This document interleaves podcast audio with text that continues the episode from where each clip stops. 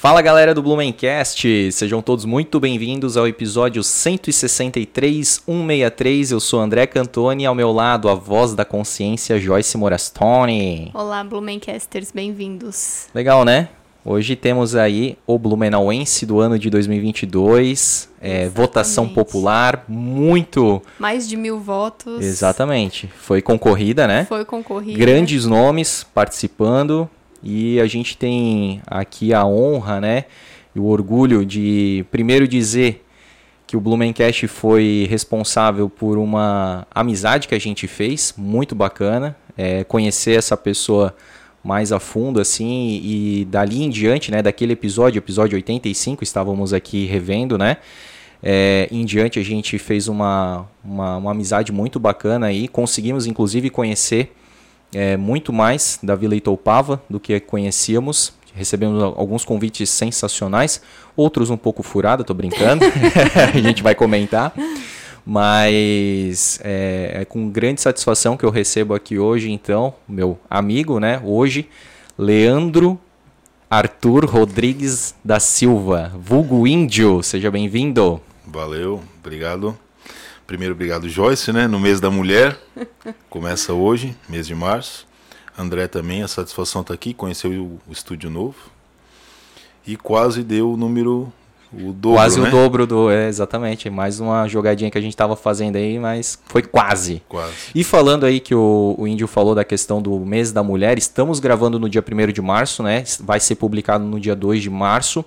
Mas esse episódio pertence ao mês de fevereiro. Só não conseguimos gravar na segunda-feira, que era dia vinte e oito, não, era vinte e sete, vinte e sete de fevereiro, porque o Índio fez aí uma, uma viagem a Florianópolis, né? Se atrasou, falei para ele, não aprendeu nada com os alemães, que não se atrasa, né? Que a pontualidade tem que ser cumprida, mas enfim, ele estava a trabalho, estava pela Vila Itoupava lá, buscando recursos e é, fazendo várias visitas importantes aí, fazendo várias articulações para o bem aí dessa, dessa comunidade, que inclusive no, na, no episódio, no primeiro episódio que ele veio aqui no Blumencast, ele me deu um esporro, nunca esqueço desse esporro, que eu falava bairro, o bairro Vila Itoupava, ele chegou e falou assim, André, é distrito. Cara, aquilo me deu um gelo assim na espinha, não conhecia ele, né, primeira vez que eu tinha conversado com ele, depois ele foi mostrando que ele é gente boa, e ele tem esse aspecto mesmo, né, ele mesmo já percebe, já as pessoas já conhecem, né, que ele tem esse... É... objetividade. É a objetividade, mas ele tem esse carisma que é típico dele. Isso, menos dez.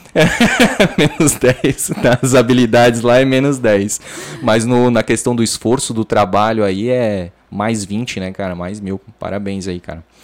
Mas antes de começar aí o, o episódio de forma full, eu quero aí pedir para vocês se inscreverem no nosso canal, episódios inéditos todas as semanas. Temos também o nosso, meu, nosso canal de cortes, tem, inclusive acho que tem cortes do Índio lá também, da, do primeiro episódio, muito legal, é, alguns cortes até emocionantes, foram bem legais. É, mas eu nunca apareci nas reprises aí, tá? Eu, eu sempre fico olhando. Ele eu... cobra tudo? É. ah, ele, ele, ele, além do, né, de ser convidado e tudo mais, assim, cara, ele é um fiel seguidor do Blumencast, ele tá sempre acompanhando a gente, pegando no pé, respondendo direct. Isso aí. É Já isso vou aí. Anotar aqui que tem que colocar o Índio no T B T também. Exatamente.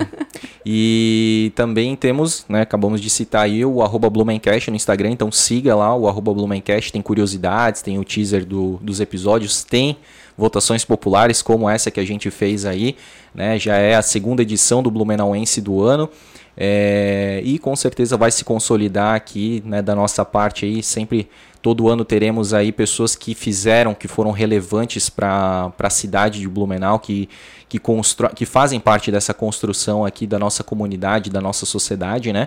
Então, pra gente aí é uma grande honra toda a, par- a participação de vocês, os comentários, as curtidas, os feedbacks, né, positivos, construtivos, a gente sempre aceita bastante, assim como o Índio aceita também os feedbacks lá, né, da, da população, da comunidade da Vila Itoupava, mas sempre com aquela respost- respostinha carinhosa, né, Índio? Não, objetiva. Justamente. Nem todo não, ele é grosseiro, né? E o não também é resposta.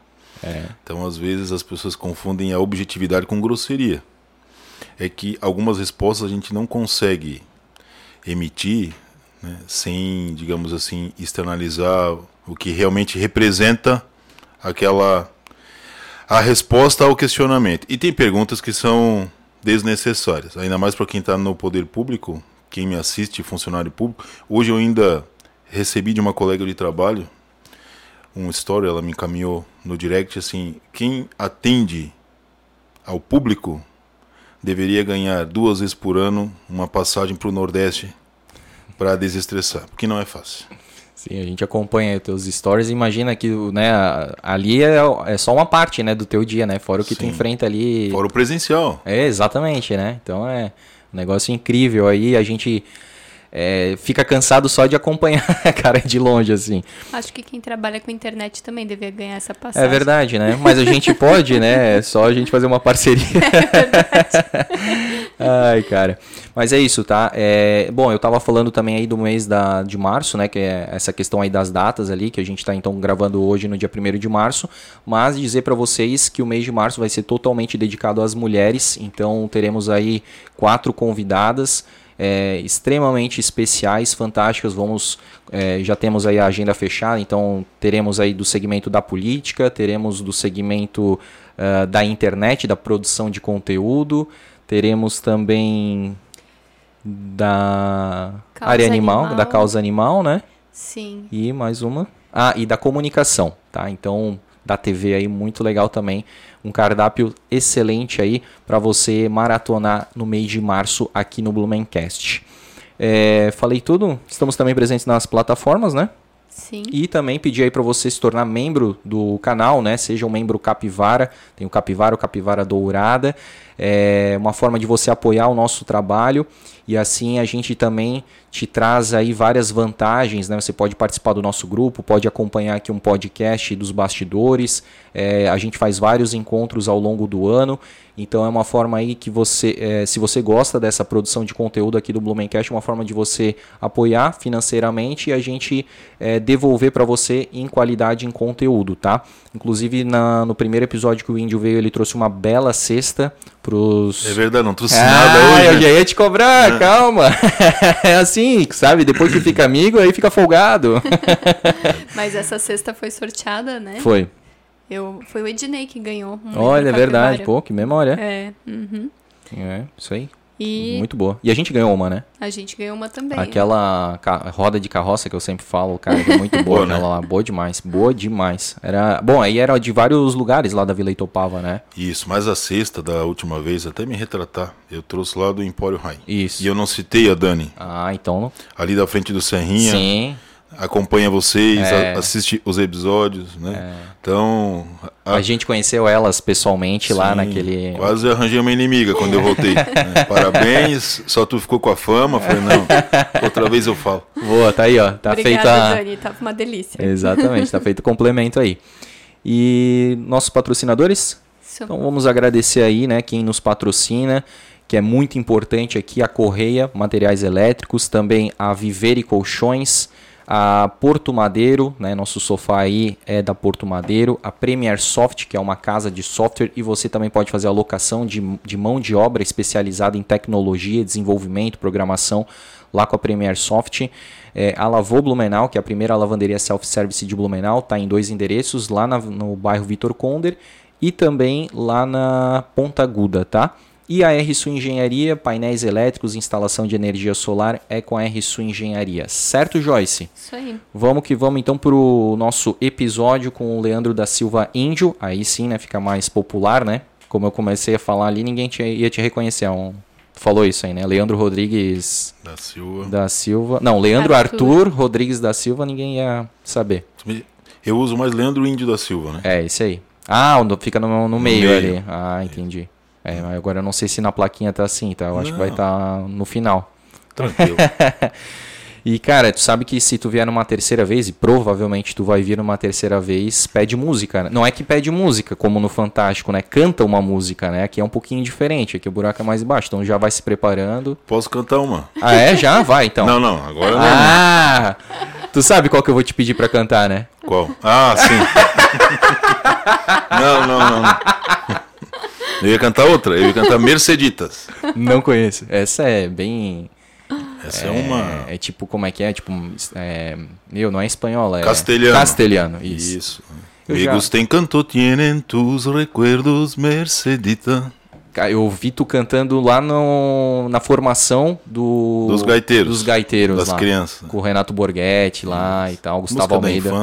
Oi, tu cantou muito bem, cara. Parabéns. Obrigado. Inclusive a camiseta eu uso direto, né? Tu vê, né? Tu da acompanha. Fábrica de da fábrica né? de gaiteiros, muito boa, tá? Seja de qual empresa for, continuem fazendo com eles, porque é muito boa, tá? E o Gustavo Almeida já tá convidado aí, a gente também já vai trazer ele. Muito bom.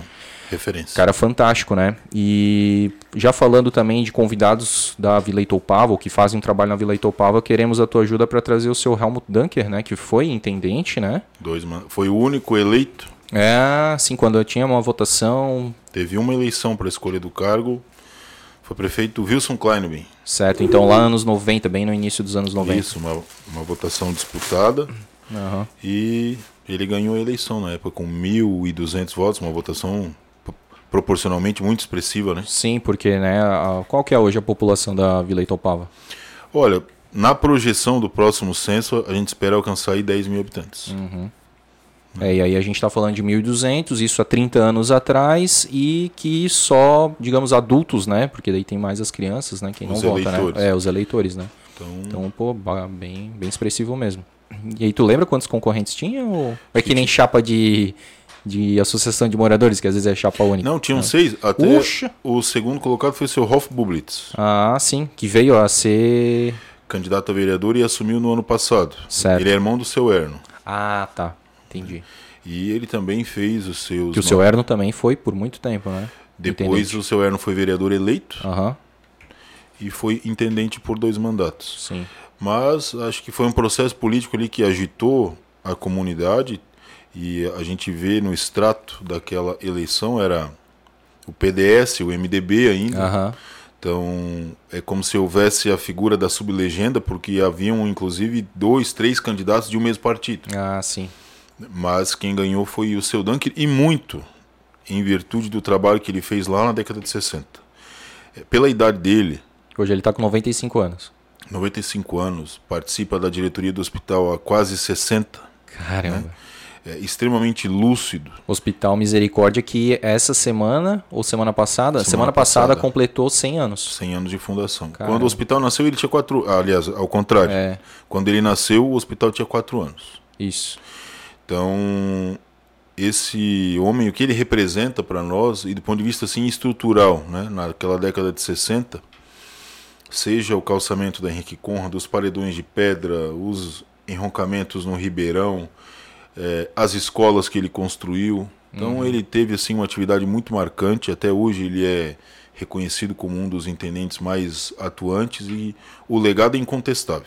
É, e eu tive a oportunidade, né, tu nos deu essa oportunidade de conhecer ele pessoalmente, cara grande, alto, né, cara? Sim. E te trata assim como um filho, eu achei tão bonito, cara, aquele abraço que ele deu, assim, em ti, pô, te, pô, te trata assim com um carinho fantástico, e, e aí a gente conheceu lá a antiga serraria, a roda Isso. d'água... Pô, foi muito legal, a gente conseguiu, né, fazer aquele, aquele steaks, conhecer ele com, muito, com, com muita alegria, comentou como é que era, né, o pai dele, ele, a Os questão detalhes. da... É, até a questão dos brinquedos, né, que ele violino. tinha um... Violino, mas eu acho que ele também falou de uma... Eu acho que era violino ou uma gaita? Acho que foi o violino. Violino que descolou? Isso, era violino, verdade. Unidade, né? Isso, exatamente, é. Então, pô, é legal quando ah, pessoas assim, né, dessa idade lembram dos brinquedos da infância que eram tão importantes, né? E tu sabes que essa história do violino, uhum. eu tomei conhecimento naquele dia. Pô, que massa. E a, a gente iniciou no ano passado aulas de violino no Centro Cultural. Oh. Então nós compramos um violino e no aniversário dele de dois mil e vinte e dois, em março, a gente organizou um café, na época, a professora Neuza. Os alunos, com duas semanas de aula, foram, tocaram para ele. Poxa. E aí ele percebeu que tinha uma caixa a mais, que era um violino para ele, e ele relembrou, muito bonito. É que um, legal. Um momento assim que fica para sempre no, no coração da gente. Bem emocionante. E acho que a vinda dele aqui com vocês vai ser um documento para a história, porque o que ele tem para contar é... Com certeza. Extraordinário. Ele Ajuda. descende, eu acho que ele é bisneto, né, de um colonizador, de um Dunker. Uhum. Que colonizou Blumenau. Que colonizou Na Blumenau. época de doutor Blumenau. Isso. E... Cara, que massa. Não, a gente quer muito, né? A gente quer realmente eternizar, né, essa, essa memória. E, e assim como a gente falou, né? Um cara extremamente lúcido, com noventa e cinco anos, ainda atuante, né? Trabalha. No aniversário da Vila, agora, dia trinta e um de dezembro, ele me ligou. Ah. Ele me ligou, me parabenizou. Ele, ele é engraçado, né? Ele disse assim, olha... Eu acho que o melhor intendente da Vila Itoupava até hoje fui eu, ele falou. Depois vem tu. É... A modéstia. Uhum. Né? E ele me disse uma frase assim, aquilo me marcou tanto, com noventa e cinco anos, né? No último dia do ano ele lembrou do aniversário da Vila e ele me disse, olha, isso é muito simbólico, né? Enquanto eu viver, eu sou teu amigo e eu vou te defender. Porra, isso é importantíssimo. Né? Então, é uma mensagem assim de alguém que sabe que tá, né? Sim, cara, porque ele tem, primeiro, eu acho que ele tem um amor muito grande pela Vila Itoupava, né? Muito, Pelo muito. lugar que ele cresceu, que ele viveu, que ele trabalhou, que ele se dedicou. Então, primeiramente, ele defenderia a Vila Itoupava. E se ele tá te defendendo, é porque tu tá fazendo muito pela Vila Itoupava, né? Sim. Eu, infelizmente, não estive na festa do centenário, mas eu vi as fotos, assim, a alegria dele. Ah. Né? A realização, porque o hospital é uma entidade muito representativa na história da Vila Itoupava. A forma como ele nasceu, o que ele representou para vinte anos depois o distrito ser criado, né? E o hospital, como acho que toda a unidade de saúde desse porte no Brasil, ele passou por dificuldades e quase fechou, é. por diversos momentos. Poxa. Tanto que quando ele ingressou ali na década de cinquenta na diretoria, o hospital tinha, de fato, parado as atividades. Hum. Então, se não me engano, foi o seu Heinz Conrad que assumiu como presidente, dono da empresa Raco, hum. e o seu Hamilton foi o vice. Hum. Né? Ele já era intendente, então ele deu a sua contribuição, e aquele grupo, muitos remanescentes até hoje, doutor Nelson Bauer, o seu Alfonso Klein, reergueram o hospital, também enfrentaram momentos de dificuldade. Hoje o hospital chega ao centenário aí totalmente reestruturado. Sim. E, cara, como ele é bonito, né? Por ser com técnica construtiva de enxaimel, né? Sim. Eles e... estão planejando instalar ali na área antiga o Museu da Saúde pois de Blumenau. É, cara, eu fiquei sabendo. Então nossa. é mais um atrativo. Sim. E meu pai fez cirurgia de cataratas Catarata. lá. É uma referência, né? Eu acho que essa é a vocação do futuro do hospital. Uhum. Né? Ser uma referência em termos de cirurgias eletivas, de média e baixa complexidade, Sim. desafogando os hospitais da região central, Sim. e aí vocacionando o Misericórdia como uma estrutura de apoio, uhum. deixando aqui para a região central aquilo que é alta complexidade, né, em termos de especialidades também, mas hoje seja saúde mental, catarata, varizes, há uma série de procedimentos que ele já é referência. Eles estão trabalhando para duplicar a estrutura das salas cirúrgicas, porque isso aumenta a produtividade também. Uhum. Então, o hospital vive um momento extraordinário, e eu só queria te pontuar assim, a ocupação da Vila Itoupava, ela se deu nos mesmos moldes do desenvolvimento de Blumenau. Uhum. Eram lotes coloniais divididos, especialmente tendo como demarcação os rios e ribeirões. Uhum. É, nós temos ainda, por exemplo, seu Írio Hutzen, do centro da Vila Itoupava, André, ele tem um mapa, é, a metade de um A quatro. Tá. Original, feito pelo topógrafo agrimensor Odebrecht, assessor do doutor Blumenau. Sim, o Emil Odebrecht, porra. Ele mesmo. Caramba. Ele abriu aquilo e me mostrou, eu escaneei até, peguei uhum. uma cópia para mim. É, todo o lote, acho que era o lote setenta e dois, lá do distrito de Itoupava, hoje, né? Uhum. Aparece, inclusive, a curva do rio do Mercado Fritzky. Isso na década de mil oitocentos e setenta. Sim, feito, sei lá, com, com nanquim, né? Uma perfeição, Sim. um tamanho tão pequeno. Se comparar hoje, né, chegar a um satélite assim é muito perfeito, né? Pô, e o cara fez, ele não tinha, né, muito altura para saber, a largura... Nem equipamentos, né? Sim, exatamente, era bem rudimentar. Mas aí o desenvolvimento da Vila Itoupava, ele tem uma característica que eu acho fundamental e que nos permeia até hoje, é o senso de independência da Vila Itoupava. Uhum. Porque a partir da colonização, ali na região que hoje é Massaranduba de fato, do Benjamin Constant, tinha mais polacos, uhum. mas na região do nosso território eram alemães, uhum. diretamente. É, com a vinda deles, havia um espírito empreendedor fantástico, seja na construção de igrejas, de estradas, escolas, era um trabalho de muita empresas, cooperação, né, empresas. É, a partir dali, quando havia essa organização, fundava-se o Clube dos Atiradores. Sim. Né? O primeiro lá foi o Serrinha. Hum. Na verdade, em mil novecentos e vinte e um é que vem o farmacêutico Max Ralph para fazer inicialmente alguns atendimentos na Vila Itoupava. As pessoas, né, isso está registrado em livros, as pessoas gostam desse atendimento descentralizado, até porque para você vir lá da Vila Itoupava até o centro para atendimento médico eram mais de quatro horas de carroça. Meu Deus. Então, se você estava com uma apendicite, muita gente nem chegava. Sim. E aí ele conhecia o doutor Alfredo Rez, que é um médico, então veio. E em mil novecentos e vinte e três eles fundam esta sociedade, né? Hospital Misericórdia de Vila Itoupava. O, o ah, tá, o hospital, hospital daí. Uhum. Mas como já havia, né, um hospital, escola, é, clube de caça e tiro, os espaços de integração comunitária, e especialmente esse político Max Ralph, ele foi vereador de Blumenau por dois mandatos, no mandato do prefeito Kurt Ehring. Uhum.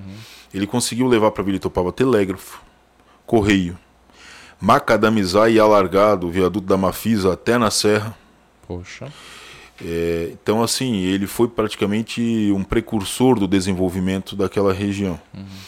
E acho que isso fez toda a diferença para que em quarenta e três, quando houve ali o processo de separação de Massaranduba, que também era um distrito de Blumenau, e a Vila Itoupava pertencia ao território daquele distrito, uhum, que na verdade a Vila Itoupava então não fosse levada junto, uhum, e ficando como área remanescente para Blumenau, esse extremo norte fosse elevado à categoria de distrito, porque tinha uma estrutura mínima de serviços. Uhum. Né? Então, esse senso de independência, esse núcleo urbano ali de convívio, é justamente o centrinho onde hoje está a intendência distrital. Uhum. Né? E todos falam com muito orgulho. A fundação do hospital tem um documentário, e quero te passar o link, porque era, digamos assim, a moeda corrente da época. Os colonos, pessoas humildes, deram uma vaca leiteira. Para construir? Para vender, pra vender e... arrecadar fundos, uhum, e construir o hospital. Porra. Para isso foram emitidos títulos. Uhum.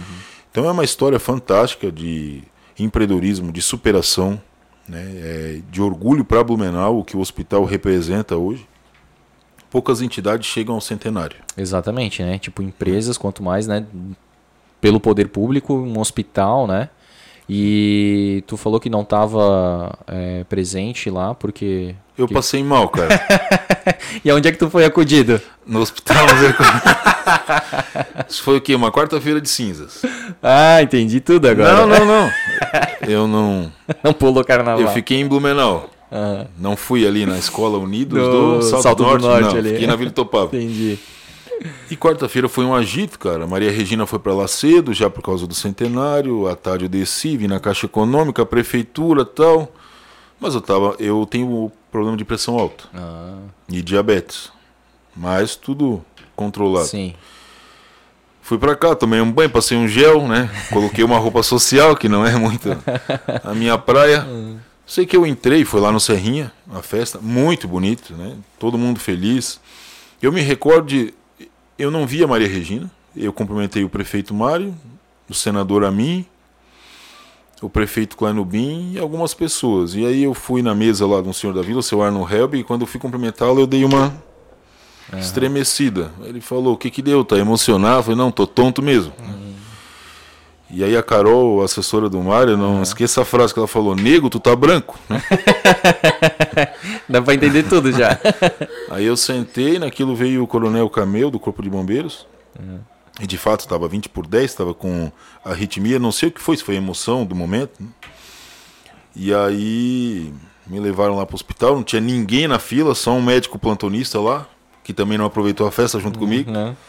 E me deram remédio na veia, eu acordei, já eram dez e meia da noite, fui para casa, dormi até as oito da manhã. Meu Deus. Então não participei da festa, mas me falaram que foi boa. Sim, é igual o cara lá, né, que é, juntou uma galera de amigos e tal, daí ele pegou, foi, ficou limpando a casa lá no tipo, final de ano, né, eles alugam uma casa e tal, aí foi, ficou limpando e tal, pô, deu uma canseira de deixar tudo certinho, colocar carne no congelador, a cerveja para gelar, não sei o que, pegou e foi tirar um cochilo, cara, e aí ele Era final do ano, dia trinta e um de dezembro. Sim. Ele foi tirar um cochilo e acabou dormindo, e a galera toda curtindo o Réveillon e não acordaram é. ele. E tu perdeu o centenário do, do Hospital Misericórdia. É um contrassenso, né? Passar a festa no hospital, mas é.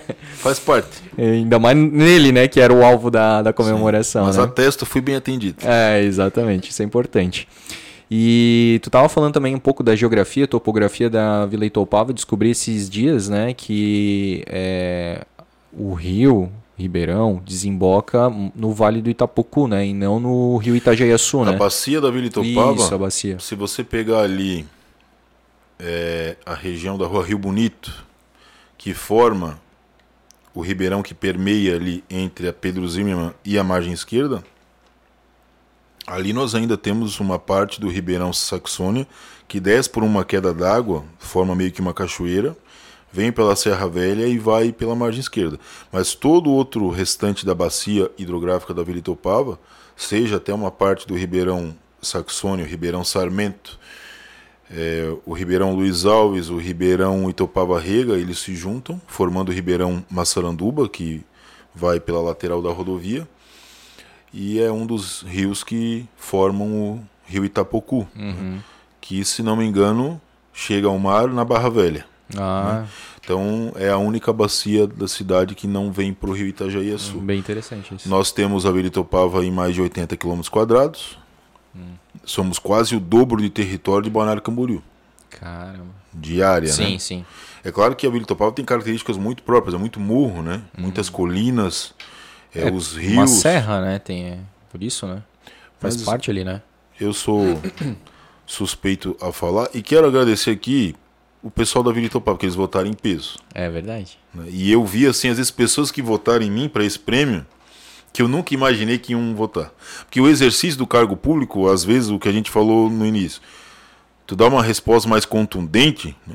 Eu sei que a pessoa esperava uma outra resposta, mas se não é possível atender... Não dá para ficar... Ao menos resposta iludindo. Teve. E é. eu, eu imagino, olha, né, a pessoa nunca mais vai me dirigir a palavra, porque não teve a demanda dela atendida. Porque para cada pessoa o seu pedido é o mais prioritário. É, é aquilo que de fato torna-se assim, a urgência.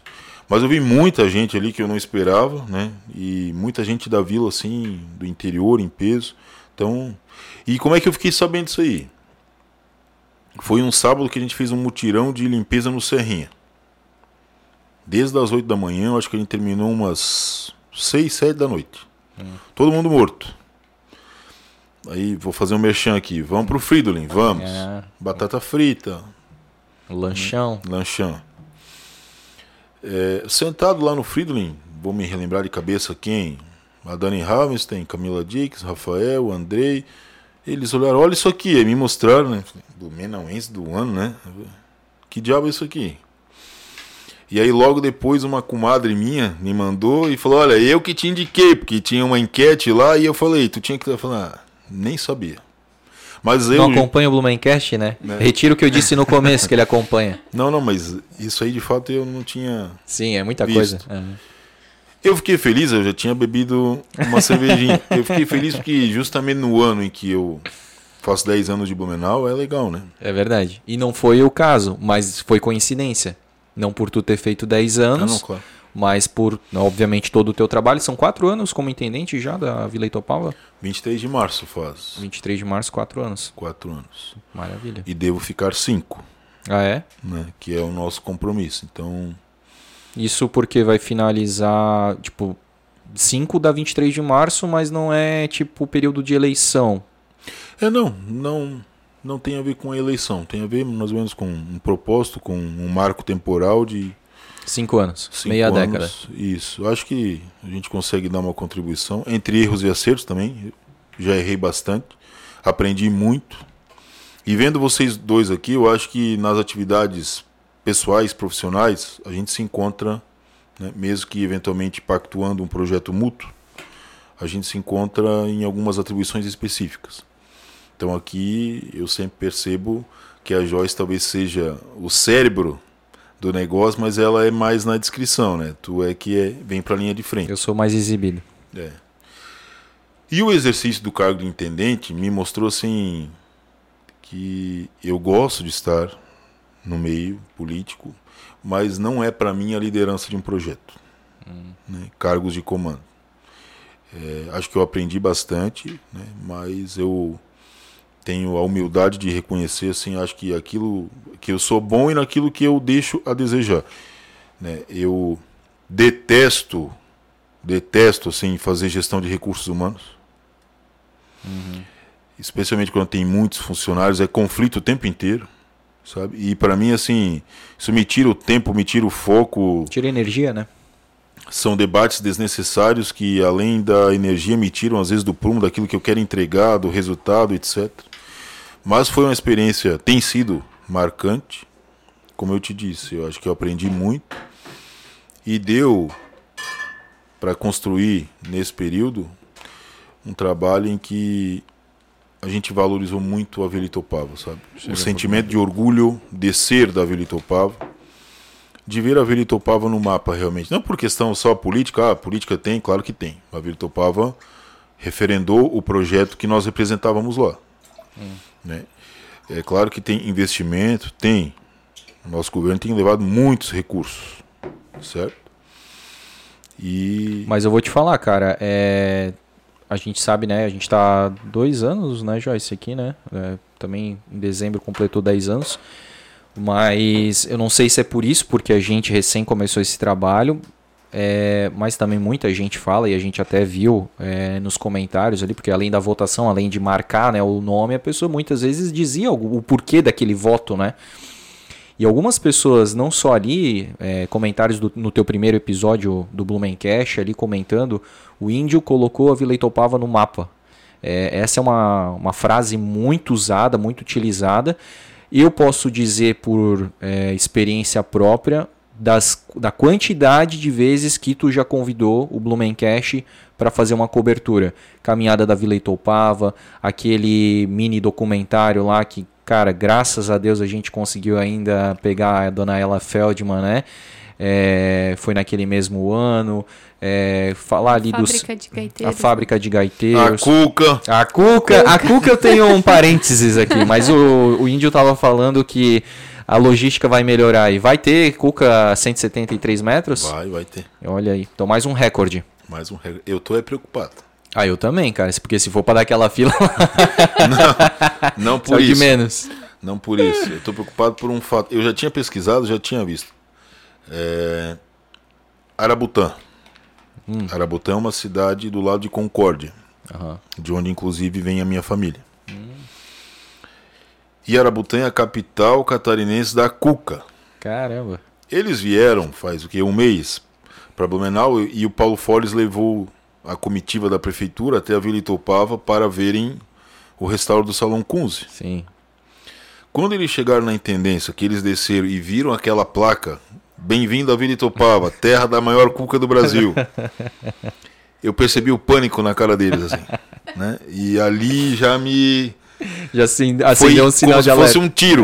Eles vão tentar fazer essa cuca, né? Mas esse ano a gente ainda garante, vamos ah. ter...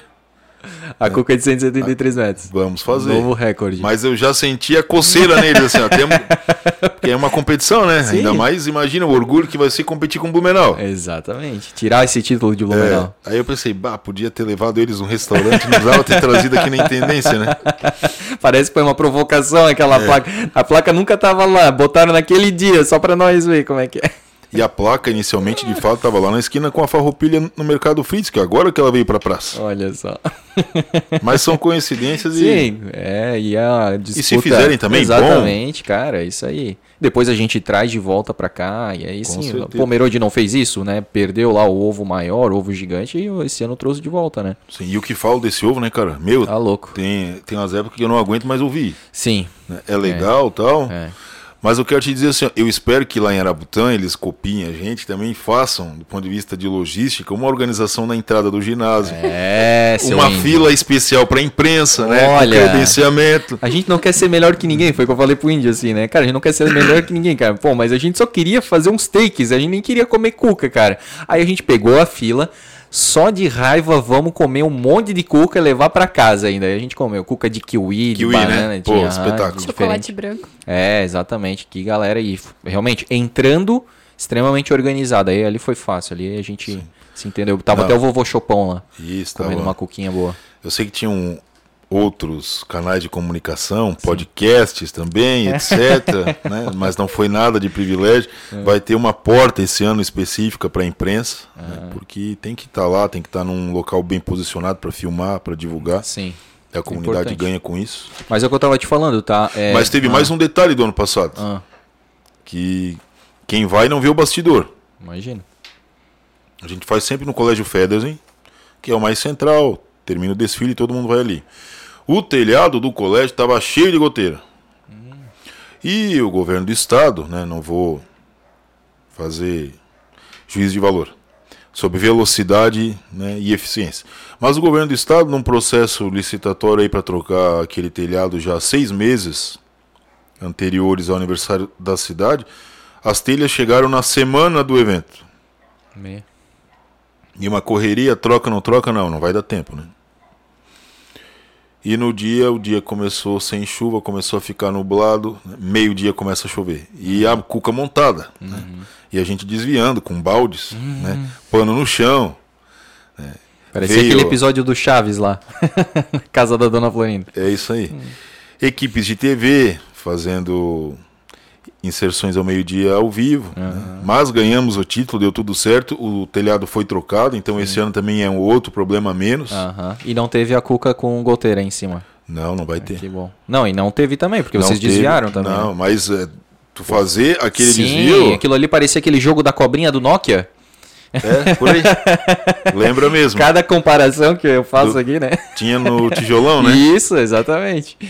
E, mas, cara, foi muito legal mesmo. É, e aí eu tava falando, né, de outros eventos ali que tu convidou, né, é, esse da, da formação da, dos novos gaiteiros, né, da fábrica de gaiteiros, ter a presença do Renato Borghetti, eu nunca tinha visto ele, então pude também tirar uma foto com ele, tietar um pouquinho, né, muito legal. Sim.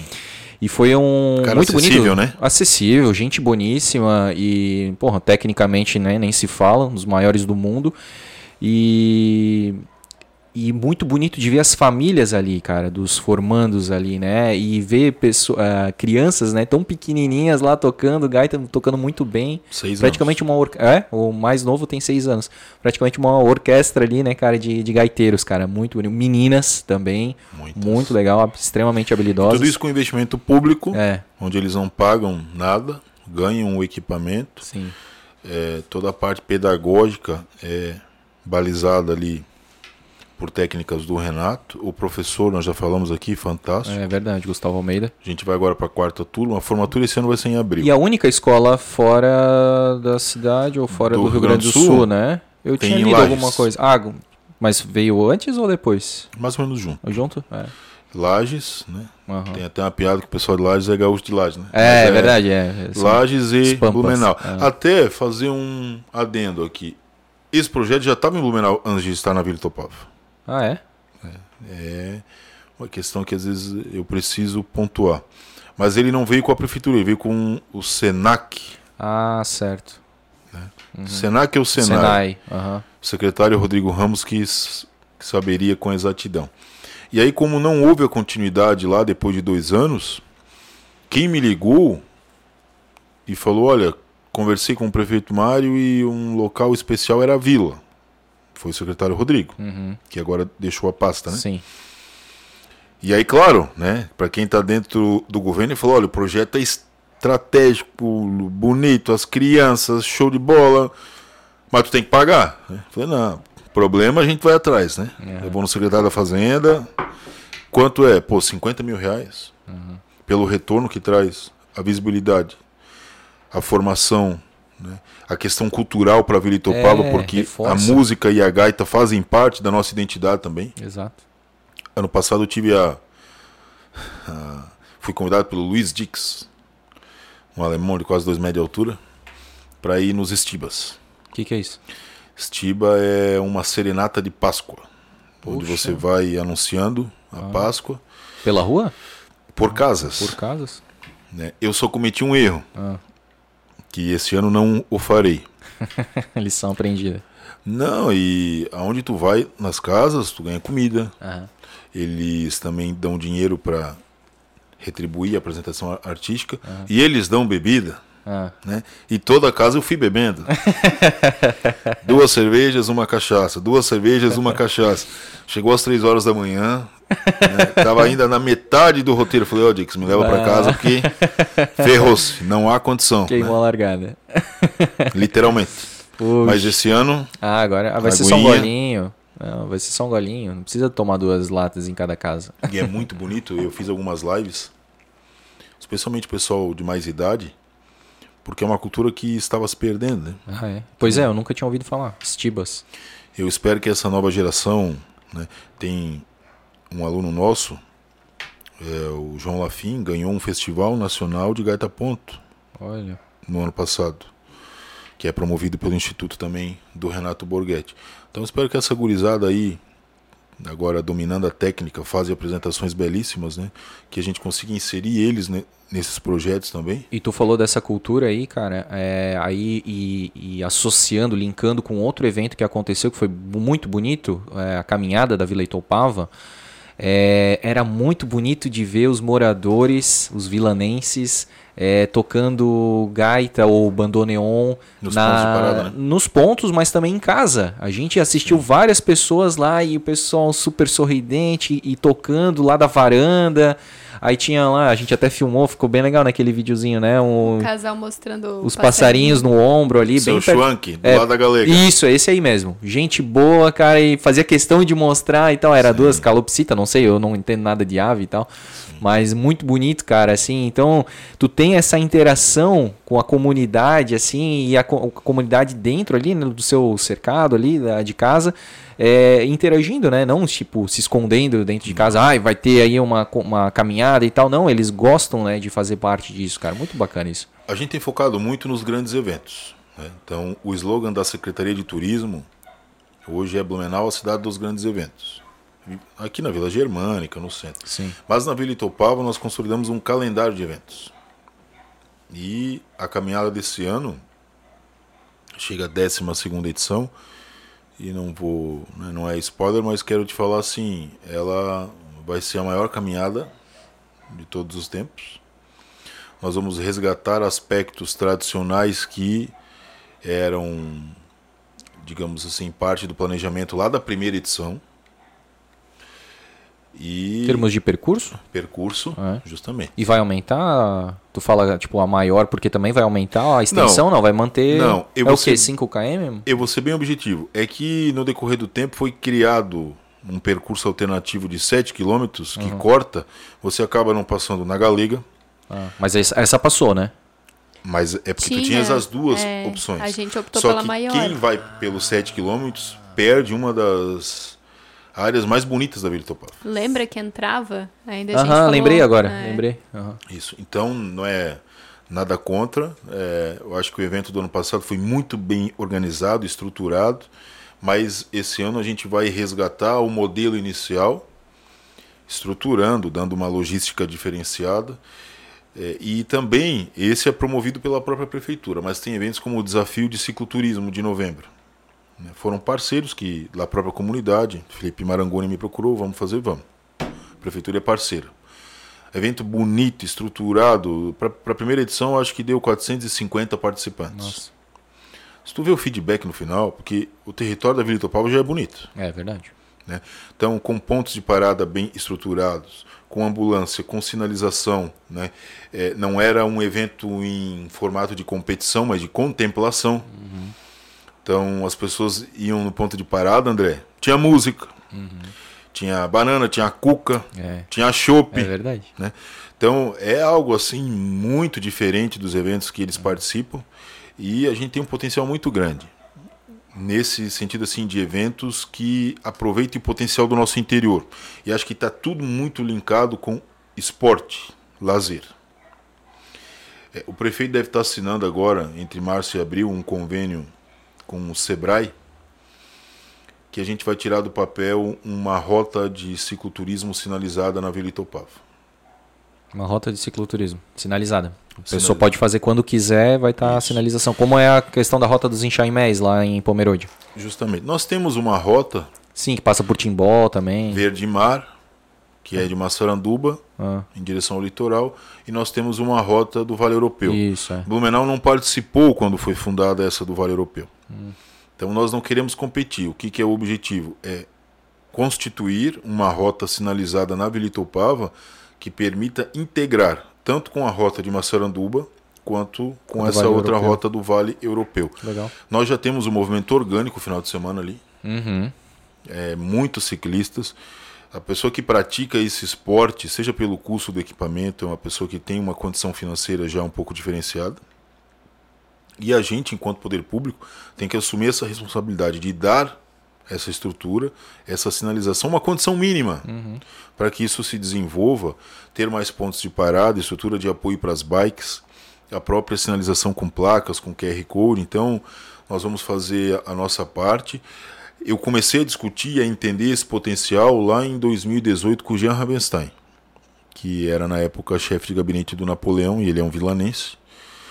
É, e é por isso que eu digo assim, o Jean ele também tem um perfil físico até um pouco maior do que o meu, mas tu não precisa praticar o esporte para tu entender, valorizar e apoiar. Verdade. Certo?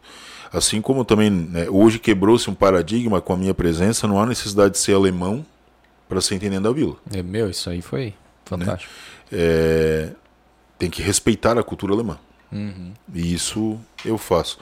Então, a gente tem uma série, só para concluir essa parte mesmo, de eventos, mas todos eles pressupõem um planejamento, um reposicionamento da Vila Itoupava, tanto para aumentar o orgulho, a satisfação, esse sentimento de amor da comunidade pela Vila Itoupava, mas também de torná-la mais conhecida para os blumenauenses. É.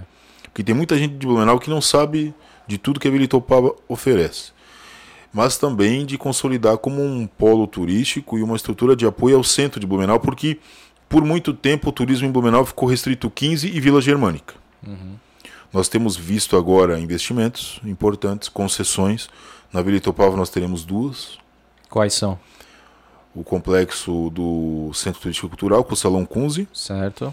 E a Vila Markplatz em frente à Sociedade Primavera. E aí vai ser lançado esse ano a licitação? As duas licitações. Certo. Pô, cara, e eu tava vendo ambos os projetos, assim, fantásticos, né? Aquela do... como é que é ali? Do Market o quê? Vila Markplatz. Markplatz. Vocês divulgaram em Com... primeira mão. Exatamente, é verdade. É isso que eu ia falar. E foi fantástico ver aquele, aquele vídeo ali.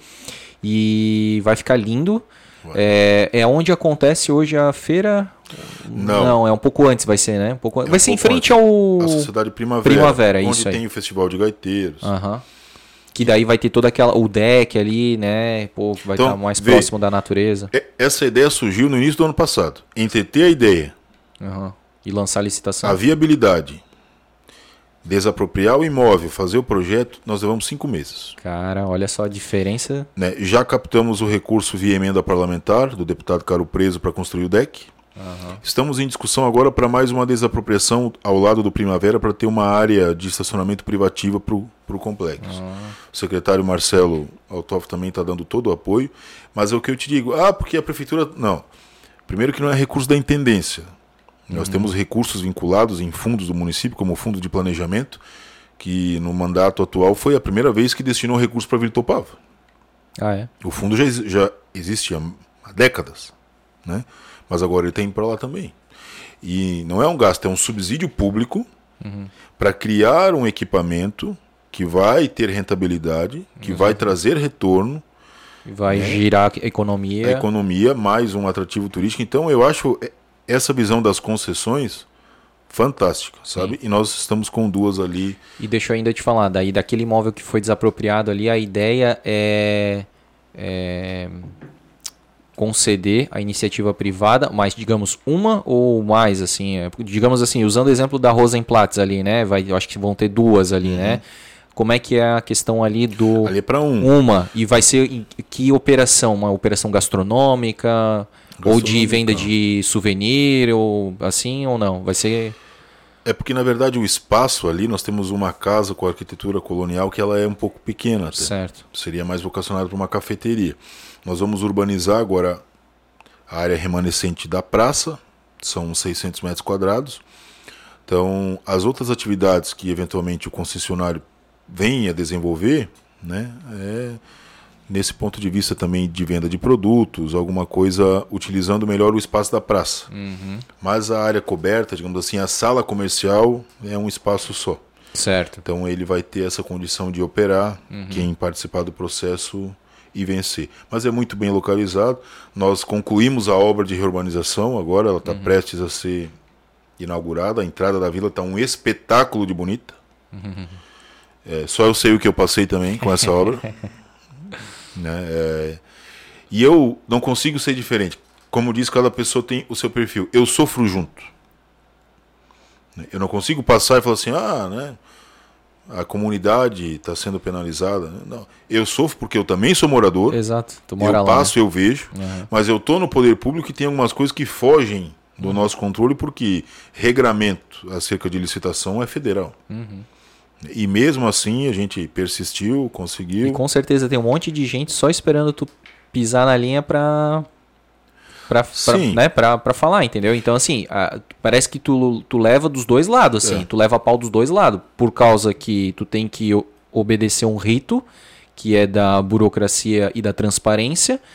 E por outro lado, e aí por isso que às vezes a obra, como diz o, o próprio prefeito Mário, né, as coisas não acontecem na velocidade do WhatsApp. Eu desabafei com ele sobre essa obra, ah, umas três vezes. Eu da, falei, da lei da entrada da Vila Itoupava. Eu falei, ah, prefeito, tá complicado, ah, né, porque eu até, apresentando o cenário, também é meu papel deixar o prefeito ciente do que acontece. Falei para ele, olha, né, hoje se fosse medir o meu nível de popularidade, né, em determinados momentos da obra, ah, e ele sempre falou, filho, né, toca o processo, tenha seriedade, quando a obra ficar pronta, tu vai ver que vai ter uma virada de chave. E isso de fato aconteceu. Sim, muita é gente que me, que me criticava hoje vem, meu Deus, como ficou bonito. Sim, é depois. É, né? Bom, né? A minha vontade é falar, meu Deus, como tu me judiou. Né? Mas a gente também tem que convencer. Né? E convencer pelo exemplo. Então, eu acho que esse exemplo de persistência, né, de resistir, de falar, olha, no final vai dar certo. É. E hoje tu já tens, cara, um currículo, né? São, tu não tá aí há quatro anos e um monte de obra ina, inacabada, eventos que não deram certo. Não, cara, tu tens um monte de evento que foi maravilhoso, é, e um monte de obras entregues. Então, assim, quando eventualmente uma obra ela não é, está concluída, a, as pessoas já têm que ter essa consciência, esse bom senso de entender que com certeza não está partindo de ti, que o que compete a ti está sendo feito, né? Mas existe uma série de outras esferas que não... Eu podia pedir música no Fantástico, porque na Vila Itoupava tinha três. Tinha a Henrique Conrad, uhum, o posto de saúde novo da Itoupava Rega, que já está em obra, já está concretada a laje. E no sábado agora nós assinamos a ordem de serviço da escola nova, que, que vai levar o nome do seu Erno, Erno ah, Bublitz. Ah. A licitação foi de dois mil e dezenove, também o cara ganhou, né, não conseguiu fazer, até rescindiu o contrato. Então, acho que a tua fala assim, esse ano nós vamos concretizar, concluir aí grande parte do que nós apresentamos no plano de governo. E ainda, André, resolvidos esses problemas, fazendo ajustes, a próxima administração entrega um portfólio aí robusto do que a gente vai deixar em andamento. E aí eu queria até é, ir pontuando contigo, assim, quais foram essas obras, vamos pegar aí nesses quatro anos, é, e o que está sendo executado, que vai ser entregue logo, e o que, que é coisa de mais longo prazo, assim, que as pessoas podem esperar a comunidade lá. Nesse ano a gente entrega o Salão Kunze. Pois é, né, cara, que bonito aquilo ali, um processo. O primeiro que ele foi transportado, né? É, não lembro onde é que ele estava. Tava na. Tava indo para Massaranduba, na rua Gustavo Rodrigues. Certo. E aí ele foi ali pro do, do lado do centro de turístico e cultural. Isso. E o porquê que ele foi para lá? Porque uma estrutura tombada não pode ser tirada do local, mesmo com o restauro. Ele não tem tombamento. Ah. Apesar de ser a segunda edificação em termos de tamanho, uhum, da cidade, nessa técnica que a gente chama, ele ainda não tinha tombamento, nem pré-tombamento. Entendi. Aí, nem foi que... declarado de interesse cultural. Olha só. Então. Aí agora ele foi para lá, aí teve toda aquela restauro pelo Paulo Foles ali, né? E aí também vi fotos que sensacional a forma que vai ficar ali. Vai ter um anfiteatro, vai ter uma, uma, uma operação gastronômica. É, aí vai ter ali, né, que continua. Nós já construímos tendo... o anexo também. O anexo. O anexo até é algo fantástico. Que eu sou obrigado a falar assim, é uma obra que nós terminamos ela sem pagar. Hum. Porque o convênio federal não foi quitado ainda. Então a gente tem que se basear também nos bons exemplos. A empresa terminou a obra antes do prazo, sem receber, a obra está pronta e eu estou lutando, até estou conversando com o senador Espiridião Amin para ver se o novo governo federal está faltando uma parcela aí de cento e catorze mil reais para poder pagar a empresa que fez a estrutura dos fundos, que é banheiros, sim, cozinha, vestiário, toda a área de apoio, para realmente ter a condição de transformar o Kunze num equipamento uhum. gastronômico. O que, que a gente entrega esse ano? Casa Feldman também, restaurada. Sim. Henrique Conrad. Tá, mas vamos lá. Ali ainda, né, falando para quem não sabe, né, para quem assiste o Blumencast e, e não costuma uh, ir lá para Vila Itoupava, a gente, né, como a gente já falou aqui, já citou, a gente teve essa oportunidade de, de ir lá em, em eventos maravilhosos e a gente pôde conhecer a antiga cervejaria Feldman, que fica, né, ali naquele complexo. complexo. É... E aí eu fiquei de cara com aquele parque natural atrás ali, que é uh, do seu uh, Klaus, Klaus Feldman, Feldman, né? Uhum.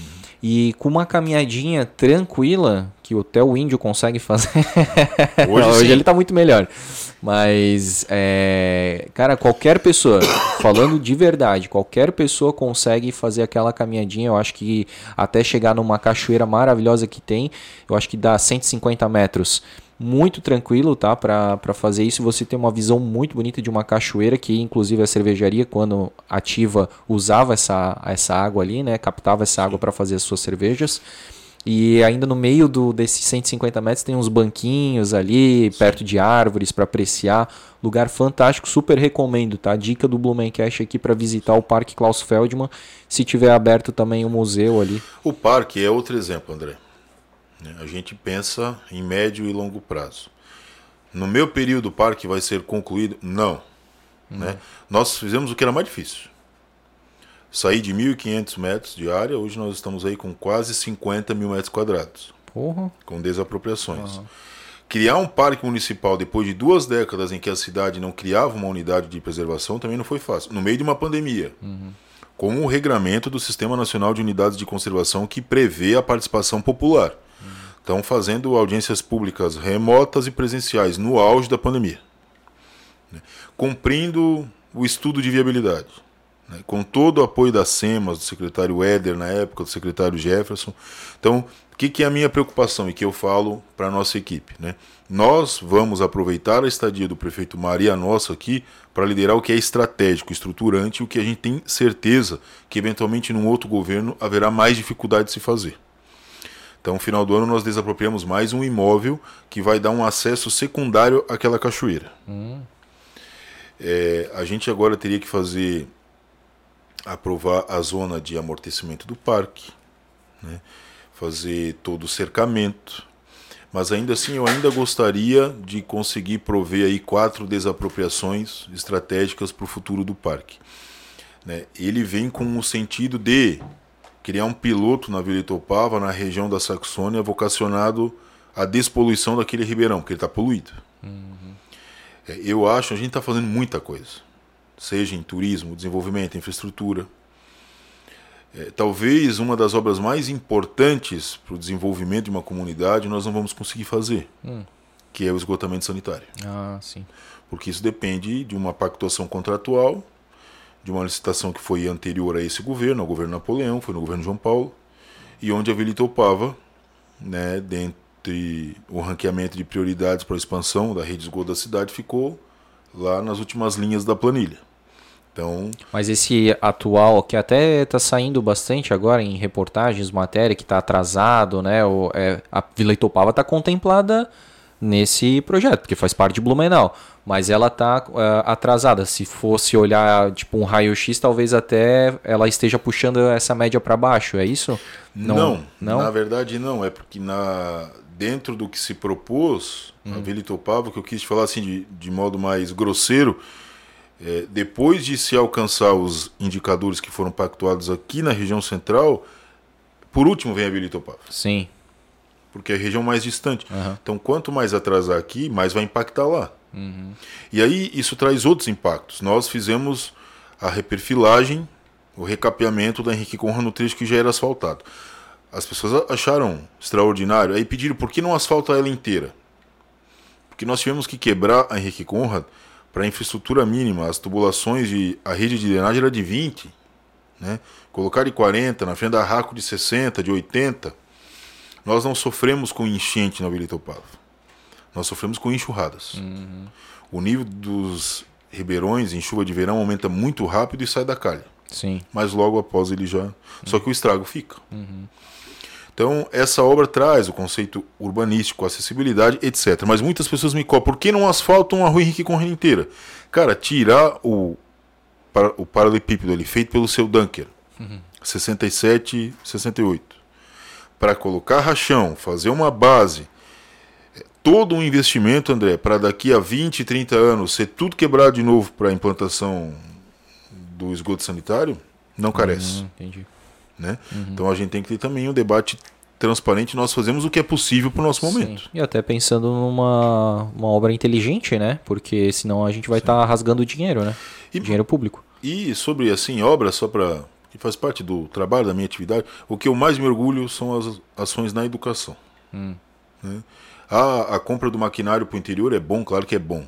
Melhora. E, e veio tudo novo, né? Tudo novo. É, uma frota nova. E a frota antiga era de desde quando? oitenta. Meu, caramba. A maioria, as patrolas da é. época do Dalton ainda. Porra. Então, em várias áreas, há essa demonstração do compromisso do poder público em prover o desenvolvimento daquela região para que ela acompanhe esse ritmo de Blumenau. Uhum. Eu acho que é o papel básico do administrador. Mas eu te digo assim, de tudo que foi feito, eu acredito na educação. Esses dias eu fui numa reunião, quem estava lá vai saber do que eu estou falando, de associação de moradores, o presidente disse, a Vila Itoupava é muito atrasada, aqui não vai para frente porque não tem asfalto. Eu falei, eu discordo. Asfalto não é métrica de desenvolvimento. Asfalto representa infraestrutura, que é bom também. Desenvolvimento pressupõe investimento em capital humano. Uhum. Né? É saúde, é assistência social e, sobretudo, educação de qualidade. Quando você oferta esse tripé, e permite que uma comunidade se estruture, se desenvolva, que os jovens é, tenham o sentimento de que um aluno lá do Brasil do Sul, ele pode ter a mesma chance de sucesso na vida do que o filho de um alemão na Europa, do que o filho de um industrial de São Paulo, do que o filho de um milionário da Alameda, né, você expande o horizonte dele. Hoje nós temos universidades aqui, federais, públicas, e infelizmente os jovens não ocupam essas vagas. Né? Então, eu acredito muito no ensino infantil e no básico como um instrumento de, de transformação. Nós tivemos no governo Lula uma ampliação gigante, estou falando do anterior, é. né? No ensino superior. Mas, para mim, o grande déficit hoje é no ensino fundamental. E eu sou muito prático, objetivo, eu, eu vejo discussões que não é o caso de Blumenau, né? Uma idiotice ideológica, né? Ah... de pronomes neutros, de todes, sabe? Vão me desculpar, né? É, acho que a escola é o espaço onde a criança tem que aprender a ler, a somar, as ciências e a respeitar as diferenças e o contraditório. Uhum. Né? Concordo. Opções individuais ela vai fazer na vida adulta. É, exato. Ou na, em casa, né? né? Com a família. Então, e te falo isso porque isso tem marcado muito a nossa atuação. Hoje na Vila Itoupava todas as escolas estão recebendo investimento quando não estão sendo triplicadas, quadruplicadas. E tem até uma, não sei se todas, mas é, escola bilíngue, né? Temos uma escola bilíngue, que é a do Braço do Sul. Que é a escola isolada. Eles Clabonte. Aham. Uhum. A escola que é o primeiro lugar no IDEB, oh. de Blumenau. Ela inchou demais, cresceu, está com cento e vinte e cinco alunos, as turmas apertadas. Então nós vamos construir essa escola nova na Itoupava Rega, num ponto Bublitz. geodésico do território do distrito, que fica distante de forma equiparada para todos os lugares, para todos os locais. E essa escola atual vai ser transformada em um C I. Ah... Né? Numa creche, antigamente. E a escola Erno Bublitz vai poder comportar quantas, quantos alunos, então? seiscentos. Oh. Né? Uhum. Então, ela vai possibilitar também a desativação de outras duas unidades de ensino, porque não há condição, tem outras cidades que mantêm, mas Blumenau a gente está em dois mil e vinte e três e é uma discussão, nós apresentamos a proposta antes da eleição e o povo, digamos assim, convalidou. Né? Não é possível mais manter escolas isoladas em dois mil e vinte e três, onde cada fileira é uma série, onde o aluno não tem um ginásio, não tem uma biblioteca, não tem um laboratório de informática. Ah, esse é o conceito de escola isolada, ou praticamente? Não é o conceito, é a realidade. É, então cada é. carteira não, na, na mesma sala é uma série diferente? Porque são escolas pequenas. Sim. Né? A escola... É um professor é. ensinando várias e, turmas. E eu quero te dizer assim... Isso eu... é coisa bem tipo de antigamente, assim, né? Coisa dos... Eu sou filho de professor. Pais e avós, aham. Uhum. É, a escola Carlos Manso tem uma sala. Ela cumpriu um papel fantástico para aquela comunidade uhum. no decorrer dos anos. Tem mais de cinquenta anos. O nosso desafio, já que nós possibilitamos o transporte para levar o aluno até a escola, nós vamos pagar o mesmo transporte para levá-lo numa escola do, de uma infraestrutura muito melhor. E o que o município vai fazer é vocacionar esses prédios públicos para outras atividades que beneficiem a comunidade. Sim, sim. Então não vai ser fechado e sim, demolido. Não vai ter um legado ali. Né? Só que eu te falo assim, nós tivemos, nesses últimos três anos, todas as creches com área expandida, parceria permanente com a A P P, as escolas, é, eu comprei com dinheiro da Intendência, nem da C M E, da Intendência, computadores, retroprojetores, uhum. máquina de lavar, televisores para todas as escolas. Eu aposto que tu quis dizer projetores, não retroprojetores. É. Retroprojetor ele... é da minha época. Mimeógrafos. É, não, não. Giz pro quadro, não é canetão. Mimeógrafo me lembra aquele cheiro do papel, o né? O álcool ali, aham. É, uh-huh. Projetores, Projetores, né? Data é. show. Isso, pô, é isso que eu quis falar, data é. show. Tá bom, tá corrigido é. aqui. Entregou a idade. É, tivemos a escola cívico-militar implantada. Verdade. Na segunda, quando eu me atrasei para vir aqui, uma das pautas com a Patrícia Líderes no Estado era a manutenção do ensino cívico-militar. Por quê? Porque como não há princípio de continuidade no poder público do país, o novo governo entrou e está, de forma escancarada, descontinuando o projeto das escolas cívico-militares. O que eu acho um erro. Uhum. Porque escola cívico-militar não é uma escola de direita e nem é uma escola militar. Exato. Ela é uma escola, tem nove hoje em Santa Catarina, uma é na Vila Itoupava. É uma escola onde militares da reserva vem para a gestão da unidade. Então, fora da sala de aula, é pátio, organização, postura. Né? Vai lá ver a diferença que está a Escola Federal uhum. hoje. E eles garantem para o professor a autoridade máxima na sala de aula. Sim. Acho que aqui, a, a, aqui na, próximo do centro tem o colégio militar. A, né? Ali é militar, onde os, onde os militares também dão aula. É. Lá no Fedesen é um modelo híbrido. Ah, então, é. é professor em sala de aula e militar fora de sala de aula. Ah, na, tipo na administração. Justamente. Ah, entendi. É, nós estamos com a escola Erwin Radke, lá na ponta com Jaraguá do Sul, para aquela comunidade está saindo um ginásio de esportes. Cara, uhum. tu não imagina o que isso vai representar em termos de qualidade para os alunos, naturalmente, mas final de semana um espaço de lazer. Exatamente. Para uma comunidade que é distante do centro de Blumenau, mais de quarenta quilômetros. Uhum. Estamos trabalhando naquela unidade para ter ensino médio noturno. Lá hoje é só até o nono ano, depois tem que ir para o Fedesen. Uhum. E o porquê da estratégia do ensino médio? Porque com o advento da pandemia nós perdemos usuários de, de transporte coletivo. Eu ainda tenho duas linhas da Itoupava-Riga que não consegui trazer de volta. Uhum. E eu tenho visto um debate na Câmara de Vereadores, eu acho importante fiscalizar o contrato. Acho importante debater o modelo. É o modelo perfeito? Não. Né? Desde o modelo de rompimento do contrato anterior, que o prefeito Napoleão explicou aqui, uhum. de forma muito contundente, é, nós também sofremos aí com um aumento significativo é, de uso de aplicativos nesse meio período, o Uber, a pandemia. Né? Então, o que, que a discussão tem que ser transparente com a comunidade, e aí são momentos em que você tem que falar somente a verdade e nem sempre agrada. Eu não posso chegar mesmo como intendente, eu sou um cara chato, cara.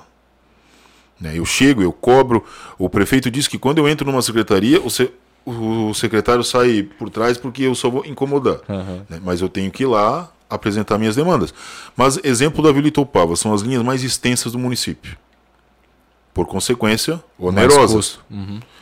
Eu não posso manter linhas como tenho hoje com um usuário. Não justifica, né? O transporte não é individual, ele é coletivo. É, uhum. Eu tenho custo com combustível, eu tenho custo com motorista. Eu tenho também minhas sugestões para a melhoria do transporte coletivo na cidade. Acho que a manutenção de cobrador é algo desnecessário. E aí nós vamos entrar de novo numa discussão ideológica que tem em Blumenau, bancada por um sindicato que quando quer para a cidade, de forma criminosa, né? E eu falo isso com toda tranquilidade. Não é porque a gente defende os empregos. O cobrador não pode ter um processo de qualificação para que ele se torne motorista, pô? Ele tem que morrer como cobrador? Pois é. Né? Então, cobra-se uma modernização do sistema de um lado, mas com amarras que o atrasam de outro. Uhum. Né? Então, é um debate muito complexo. E lá na Vila Itoupava, nós temos nos pautado pela absoluta transparência. Faltam duas linhas para a gente conseguir retomar o número que tínhamos antes da pandemia. O transporte tem função social, mas eu também tenho o bom senso. O número de linhas que davam superávit e permitiam essa redistribuição e bancar linhas como as nossas também diminuiu. Uhum. Então, o ensino médio no Erwin Radek é uma estratégia que, de gerar demanda noturna, uhum, com estudantes que nos permitam, então, voltar a oferecer uma linha no início da noite e outra no final. Uhum. Então, tu tem que ter essa integração, esse planejamento estratégico de políticas públicas, e o Estado tem que participar também. A secretária Patrícia já... Assim que o prefeito encaminhou o documento, determinou a criação de uma comissão para estudar a viabilidade desse ensino médio. É, acho que se sair para nós vai ser assim, uma conquista muito grande, é investimento público, pô. Uhum. E se tem a unidade lá, é a escola mais distante do centro da cidade, tem mais de cem mil metros quadrados. Uma escola com mais de cento e quinze anos, cara. Pô, sério? Né? A diretora lá, a dona Mariana, ela mudou a escola. Porra. Estrutura, reforma... Tem laboratório de informática, então, e não vai enfraquecer o Federsen. Uhum. Se nós tivermos só o ensino noturno, né, isso vai estruturar a escola, vai, vai garantir que ela é, seja, digamos assim, fortalecida. Então, o nosso trabalho tem sempre essa perspicácia de o que, que eu consigo trazer, buscar o apoio, né, uma medida que apoie outra, que garante outro serviço, que encurte distâncias, que melhore a qualidade de vida. Mas tudo isso demanda tempo. Sim, e é, cara, ajustar essas, esses aspectos, né, é complicado, né, cara? É um, é um quebra-cabeça, né? Tu tem que ficar ali juntando as peças para ver se tudo se encaixa e se tudo se, se, se conversa, né? É complicado, cara, que tu falou ali, né? O transporte público já impacta numa questão da educação à noite, né? Então, cara, isso aí é, é bem... É, equalizar todas essas demandas aí realmente não é, não é fácil. Por isso que assim, a experiência para mim é fantástica, mas domingo tinha um baile nos Indas, eu não fui.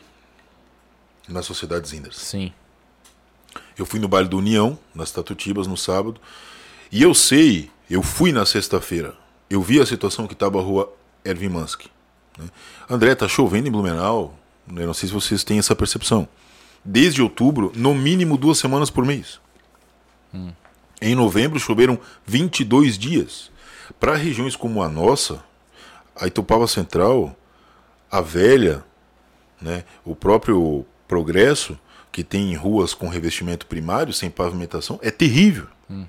Eu conversei com prefeitos aqui da região e falou, cara, né, não para de chover.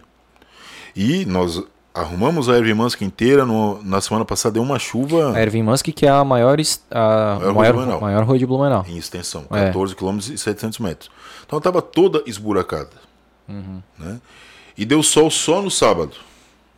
No domingo já choveu de novo. Sim. Aí quando dá sol o pessoal já fala, pô, então, tem sol aqui. No sábado, tu não tem noção das mensagens que eu recebi? Meu, que vergonha que vocês não estão aqui. Dia de sol bonito desse. Né? E, e, tem... e as poças ainda nos buracos ainda. Sim. Então, tem um maquinário novo, a gente está trabalhando, só que eu digo assim, o aspecto de manutenção, ele te dá uma proximidade com as pessoas. Eu ando no interior, eu vejo qual é o problema, porque isso impacta diariamente também na, na vida deles. É justíssimo o pleito. Mas o que eu gosto, às vezes, é de sentar e ter o meu tempo de planejar que, questões estratégicas. E hoje o meu tempo é muito tomado, né, por varejo. Na, só na execução. E tem uma frase, né, cara, que é, se tu, é, como é que é, três, uma hora de planejamento economiza três horas de execução. Quem planeja tem futuro, quem não planeja tem destino. É, também. E aquela, e aquela historinha, né, se me derem, se me derem três horas, não é, se me derem uma hora pra...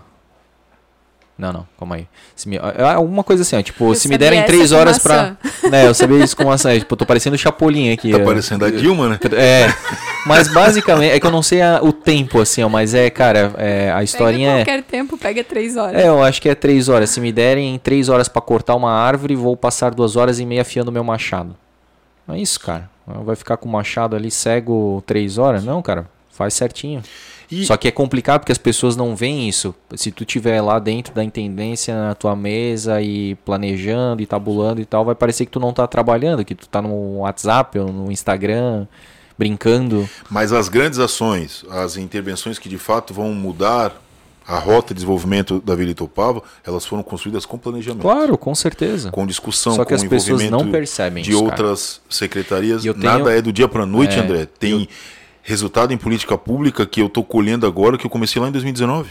Eu tenho certeza que a popularidade boa que tu tens é por causa dessa questão de tu ficar indo na rua, de tu visitar... Ouvir desaforo, levar ouvir pedrada. Desaforo, também, enterrar vaca, não tem um negócio assim também? Sim. Então, cara, tu, tu tá ali, cara, é, tu, o tempo todo aonde tu é meio também onipresente, assim, em vários lugares da Vila Itoupava tu tá.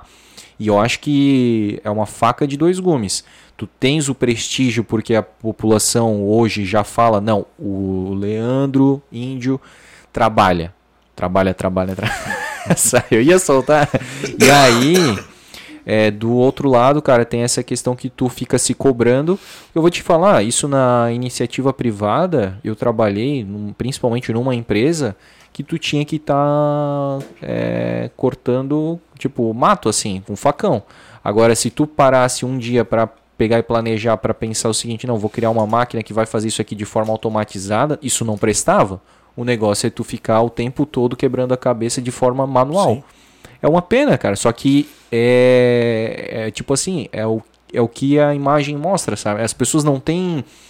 essa visão de planejamento, de futuro, não. Elas querem é tu o tempo todo executando, e quanto mais tu estiver suando, quanto mais tu estiver ali escorrendo suor, para elas, ah, agora tá trabalhando. E não tem salvador da pátria. É. Mas é, as pessoas no querem. Poder público também não tem herói. Feliz do povo que não tem herói. É. Porque aguentar e suportar algumas coisas é difícil. Então, é bom ser, é, ser uma referência, é bom que as pessoas confiem no teu trabalho. Eu também aprendi no decorrer desse tempo, eu não me comprometo em prazos naquilo que não depende de mim. Porque muitas vezes eu já errei. Eu dei um prazo, não dependia talvez só de mim e quebrei a cara. Uhum. E se você promete uma ação em dois meses e faz em uma semana, ah. não fez mais que obrigação. Se você promete em dois meses e demora três, uhum. é esculacho. Uhum. É complicado. Né? E essa semana, talvez eu até me passei, mas é o meu tom e eu falei no grupo. Eu comecei assim e vou até o final, não vou mudar meu estilo de ser. Né? Eu admito a cobrança e a crítica. Eu estou num cargo que eu preciso desse feedback. O que eu não admito é a falta de respeito. Não é porque eu sou funcionário público que eu sou obrigado a ouvir desaforo, né? E ficar quieto, pô. Tem aquela diferença, eu acho que até eu vi no teu Instagram, né? Tu colocou a diferença de servidor público para... funcionário público. É, bom, agora eu tô muito esquecido nos nos ditados populares, mas tem, mas tem uma diferença ali. Pena, cara, que o pessoal não viu a risada da Joyce agora. Não, acho que ouviu sim, de fundo foi. Mas enfim, cara, o servidor público, é, ele é para servir o, o aspecto público e não para ser um serviçal, sim, das pessoas. E nem, né, para se servir. E nem para se servir, exatamente. Só que isso eu acho que hoje em dia tá muito mais... É, mais cristalizado, mais cristalino essa questão. Eu acho que os políticos tomaram muita porrada, assim, né, nos últimos anos por causa dos escândalos de corrupção, e muita gente tá realmente assim, não, cara, isso aqui tá regradinho, tá no pianinho. Mas aí também eu acho que um pouco o povo se folgou. Uhum. E tá, tipo, cara, batendo, batendo, não faz mais que obrigação, e tu tem que me servir, porque, e favor colocar pipa. Por favor, colocar pipa. É que essa proximidade, ela traz desgaste, né? O prefeito Mário tem esse perfil. Uhum. Responde zap, responde face, responde, sabe? É. É, só que às vezes você lê, e é o que eu te falo, tem algumas coisas que ultrapassam a linha. Sim. Até, a, até no perfil dele, né? É, ameaças. Sim, ele postou esses dias, né? Sobre a família. É, as, as manifestações na frente da casa dele. É, não, não tem cabimento. E eu acho, em termos de convivência cívica e em termos de função do Estado, né? Nós vivemos um momento aí de extremismos, dos dois lados. Uhum. E nós conversamos sobre isso no outro episódio. Então, é, eu não vivo num país de santos, né? Eu somente tenho receio de, eventualmente, né, fomentar uma república em que hajam canalhas consagrados. Uhum. Porque quem reclama do extremismo gerado no governo Bolsonaro esquece que quem dividiu o país foram eles. Uhum. Num governo de bem-estar social, de, de distribuição de renda, o P T foi responsável pelo surgimento do bolsonarismo. Claro. Embora o Bolsonaro tenha sido responsável pelo ressurgimento do P T. É. Justamente. É.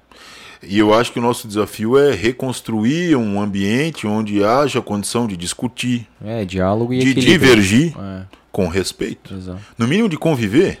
Uhum. Nós havíamos perdido isso. E eu aqui te fala alguém que participou do movimento estudantil e eu era afiliado, né, já na época ao P S D B. Cara, o que eles falaram de mim?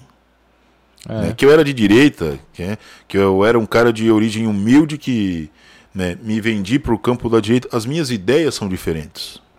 Uhum. Eu, desde criança, nunca compreendi que é o Estado que tem que prover tudo.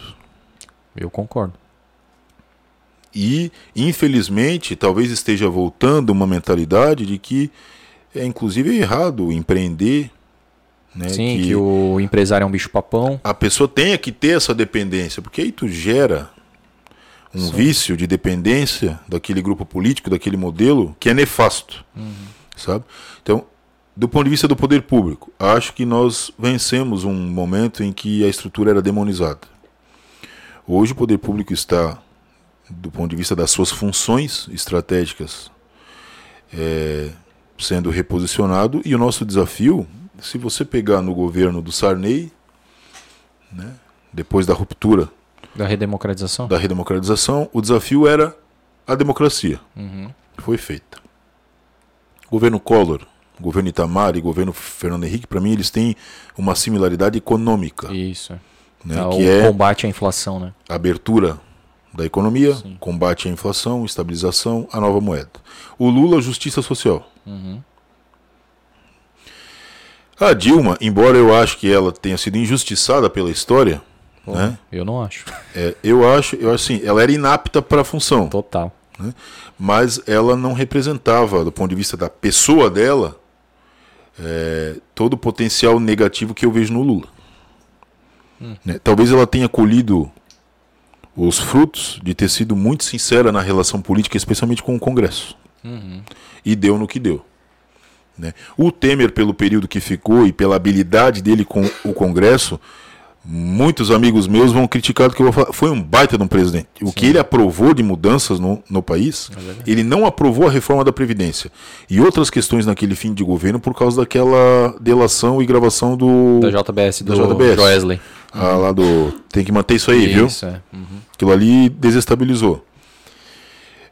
O Bolsonaro... acho que deixou algum legado positivo também em várias áreas, uhum. seja na segurança pública, seja na infraestrutura. Ele tinha um conjunto de ministros majoritariamente muito competentes. Muito técnicos, né? Eu acho que o desafio do país daqui para frente, é, do ponto de vista de poder público, é uma reforma estrutural sobre a qualidade do serviço prestado. Uhum. Nós avançamos em transparência, em controle, mas o serviço público ainda não, não é de qualidade. Como é que eu aumento a produtividade? Como é que eu aumento a eficiência? É, a gente ainda tem uma nuvem aí nefasta que não permite ingressarmos em debates sobre como valorizar o servidor ou penalizar, tendo como métrica a eficiência. E eu te digo que mais dia, menos dia, vai ter que ser rediscutida a questão da estabilidade. Uhum. De benefícios que se tem. Eu não sou efetivo aqui em Blumenau, uhum. eu sou comissionado. Uhum. É, mas eu também sei do peso que o comissionado carrega. Muitas pessoas falam, ah, né, criam cargos aí para indicações políticas. Cara, se tu comparar da década de noventa para hoje, mudou muito o perfil. Os próprios prefeitos estão contratando pessoas que deem resultado. Exatamente. Eu estou percebendo assim que está cada vez mais profissionalizado é, o... o... A, a, a parte pública ela está cada vez mais parecida com uma empresa. E essa questão de, de métricas, de avaliação, de desempenho, de resultado, é só uma questão de tempo e pouquíssimo tempo para acontecer. Para a pessoa, cara, ó, esse aqui é o teu plano de, de desenvolvimento durante esses quatro anos. Tu precisa atingir esses, essas notas aqui, nesses aspectos aqui. E vai rolar de tempo em tempo, ó, e aí, como é que tá, sabe, aquele relatório e tal. Cara, não cumpriu, vai dançar, cumpriu, mantém, sabe? Cara, é cada vez mais, assim, é o famoso fazer mais com menos, né?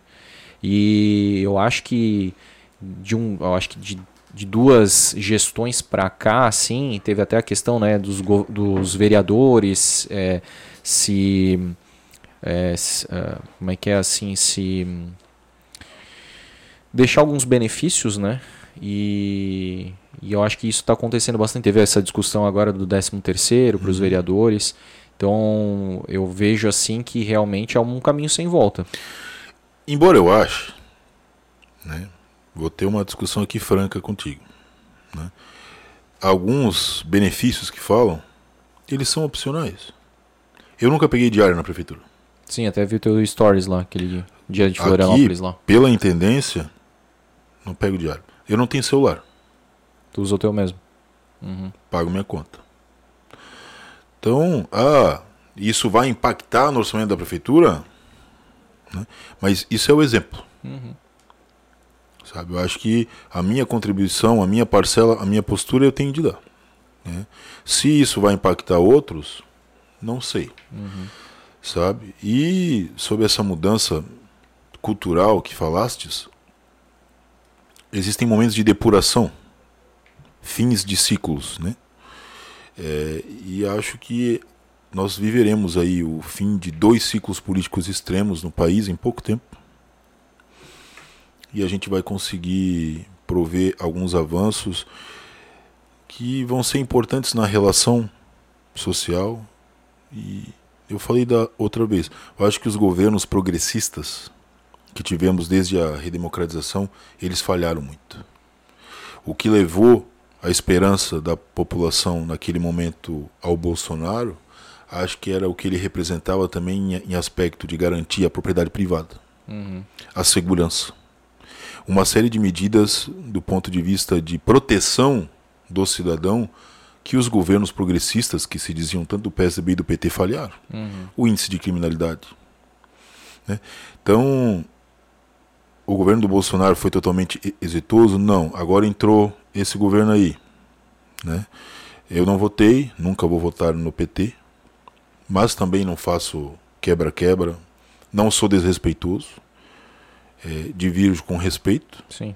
Né? E vou continuar no caminho dessa oposição, André. Quando o Lula assumiu o governo, em janeiro de dois mil e três, eu fiz um artigo para um jornal, pô, janeiro de dois mil e três, eu tinha é, quinze anos, né?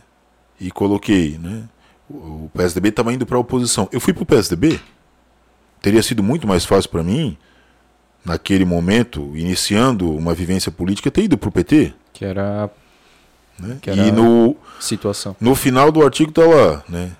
Vamos aplaudir todas as boas ações e vaiar o que estiver na contramão na, da necessidade do povo brasileiro. Então, reconheço, né? Também vejo em muitos erros que eles cometeram processos onde eu reflito sobre o que não fazer. E é o que eu falo para os meus colaboradores também. Nesse momento falo meus, porque de fato é uma equipe. Sim, eu... tu é o gestor, né? Mas aquilo que eu acertei, eu não fiz mais do que a minha obrigação, de fato. Pelos meus erros, lamento, peço desculpas. Se espelhem naquilo que eu acertei. Se espelhem também no que eu não acertei para não repetir. Uhum. Isso é muito importante. Né? E eu espero assim... Eu termino esse período de intendente, eu quero terminar minha faculdade de Direito, Quero ter outras perspectivas profissionais, sabe? Tu, tu, tu, tu começou? Comecei na F U R B, tranquei. Com quanto tempo? Com... Tranquei com um ano. Um ano? É, aí faltam tu quer finalizar. Quatro anos. Só que eu preciso ter tempo, dedicação para isso, né? Então é... tu já tá se despedindo, então, já da, da Vila Itoupava. Último ano, então. Eu tive uma conversa com a, a Maria Regina, e aí a gente já vai entrando nos finalmente, que ah, vai ter a sucessão do prefeito Mário, o governo vai muito bem em termos de obras, de aprovação. Ah, quem é o candidato? A candidata natural é a vice-prefeita. Uhum. Ela acompanha o prefeito, ela entende, ela é uma gestora. Governo Mário Maria. Governo Mário Maria. É, ah, com quem eu estarei? É, naturalmente, eu não estou falando de política agora, porque nós ganhamos a eleição e é tempo de trabalhar. É o plantio e a colheita. A uhum. colheita vai se dar o ano que vem. Uhum. Né? Eu vou ter posição concreta. O meu candidato a prefeito, que eu acredito seja candidata, né, será aquela apoiada pela administração, e eu tenho maior interesse em ver um governo que foi exitoso do ponto de vista de obras públicas, de mudança de visão de cidade, que tenha continuidade. Uhum. Mas eu de fato não tenho o interesse de continuar, né? É, num novo mandato. Eu tenho interesse, porque antes de ser administrador, de ter uma vivência política, porra, eu sou homem, também tenho meu orgulho pessoal. Uhum. Né? Eu sei o que é trabalhar com o Mário, né? Dele é mandar mensagem às cinco da manhã. O ritmo dele é intenso. Então a minha reflexão, assim, depois de tudo que nós estamos fazendo, que não é pouca coisa, não é o índio. Há um colegiado ali, envolvido, comprometido. Tudo que se consegue na cidade não, não, não é de graça, é o esforço de muita gente. Então eu acho que a gente tem que refletir sobre a nossa inserção política em dois mil e vinte e quatro para defender um projeto que foi muito exitoso para Blumenau. Mas a minha participação no ano que vem, declarando o voto no candidato que for apoiado pelo prefeito, que eu acredito seja a vice-prefeita, é uma participação que ela visa, lá na Vila Itoupava especialmente, prover, olha, é um reconhecimento a um trabalho prestado. Não é uma expectativa, do ponto de vista mais local, de continuidade da minha presença. Uhum. E aí tu imagina alguma coisa, é, eventualmente sagrando aí essa eleição, né? Se for a Maria Regina, a primeira prefeita de Blumenau, é, dentro do governo, ou tu pretende fazer alguma coisa? Não. Não, não o quê? Não dentro do governo? Não, dentro do governo não. Ah, é? Me, tipo, mesmo a que, minha... mesmo que tipo, eles digam assim, índio, tu não precisa ser intendente, cara, tu pode ser uma, ter uma outra função aqui no governo. A tua resposta é não pro governo? Não. Poxa. A minha visão clara é a seguinte: eu estaria muito feliz com a Maria no governo, porque ela conhece a estrutura, a burocracia pública, né? Ela está desenvolvendo também, é só você ver a Maria como secretária de saúde, a Maria como candidata a vice-prefeita e a Maria como vice-prefeita, ela teve um aprimoramento, uma evolução política fantástica, né? Ela está preparada de fato. É, mas o que eu quero te falar, o prefeito Mário nos permitiu, na Vila Itoupava, tomarmos medidas, fazermos uma gestão de qualidade, projetando o futuro. Então, o orçamento foi aumentado, mas não um orçamento para um ano. Já está no P P A. Uhum. Né? Toda a reforma, o reposicionamento dos serviços públicos, a reorganização da Vila Itoupava, isso é um planejamento que fica de legado. Tá, mas beleza, eu não estou falando mais da Vila Itoupava, eu estou falando, cara, qualquer coisa. É, secretário de obras de Blumenau. Não. Nada, nada, nada. Não. Tá, e tu vai fazer o quê? Tu vai, tu pretende fazer essa questão da tu faculdade, sabes, mas tu vai trabalhar com o quê? Tu sabes o que a gente tem discutido muito num grupo de gestores que foram formados na minha época, eu já estou ficando velho, são contemporâneos da E S A G. É, cada um de nós, quando vai pelo caminho da política ou da gestão pública, tem uma expectativa de reconhecimento, mas também tem um sentimento muito grande de fazer a diferença e de dar a sua contribuição. Mas passado um momento inicial da carreira, especialmente aqueles que conseguiram a inserção, né? Por exemplo, o meu maior orgulho na Prefeitura de Blumenau, e isso ninguém me tira, é a implantação do Diário Oficial Eletrônico hum. no governo Napoleão. O prefeito deu toda a liberdade. a Rose do Gabinete sabe do que eu estou falando, ela fazia o Diário Oficial digitado há mais de trinta anos do mesmo jeito. E ela sabe que ela também foi reticente para a gente implantar aquela mudança. Porque o que, que ela me falava? Se fosse fácil, o João Paulo tinha feito. Falei, ah, mas diabo, é agora que nós vamos fazer. Né? E gerou economia? Gerou.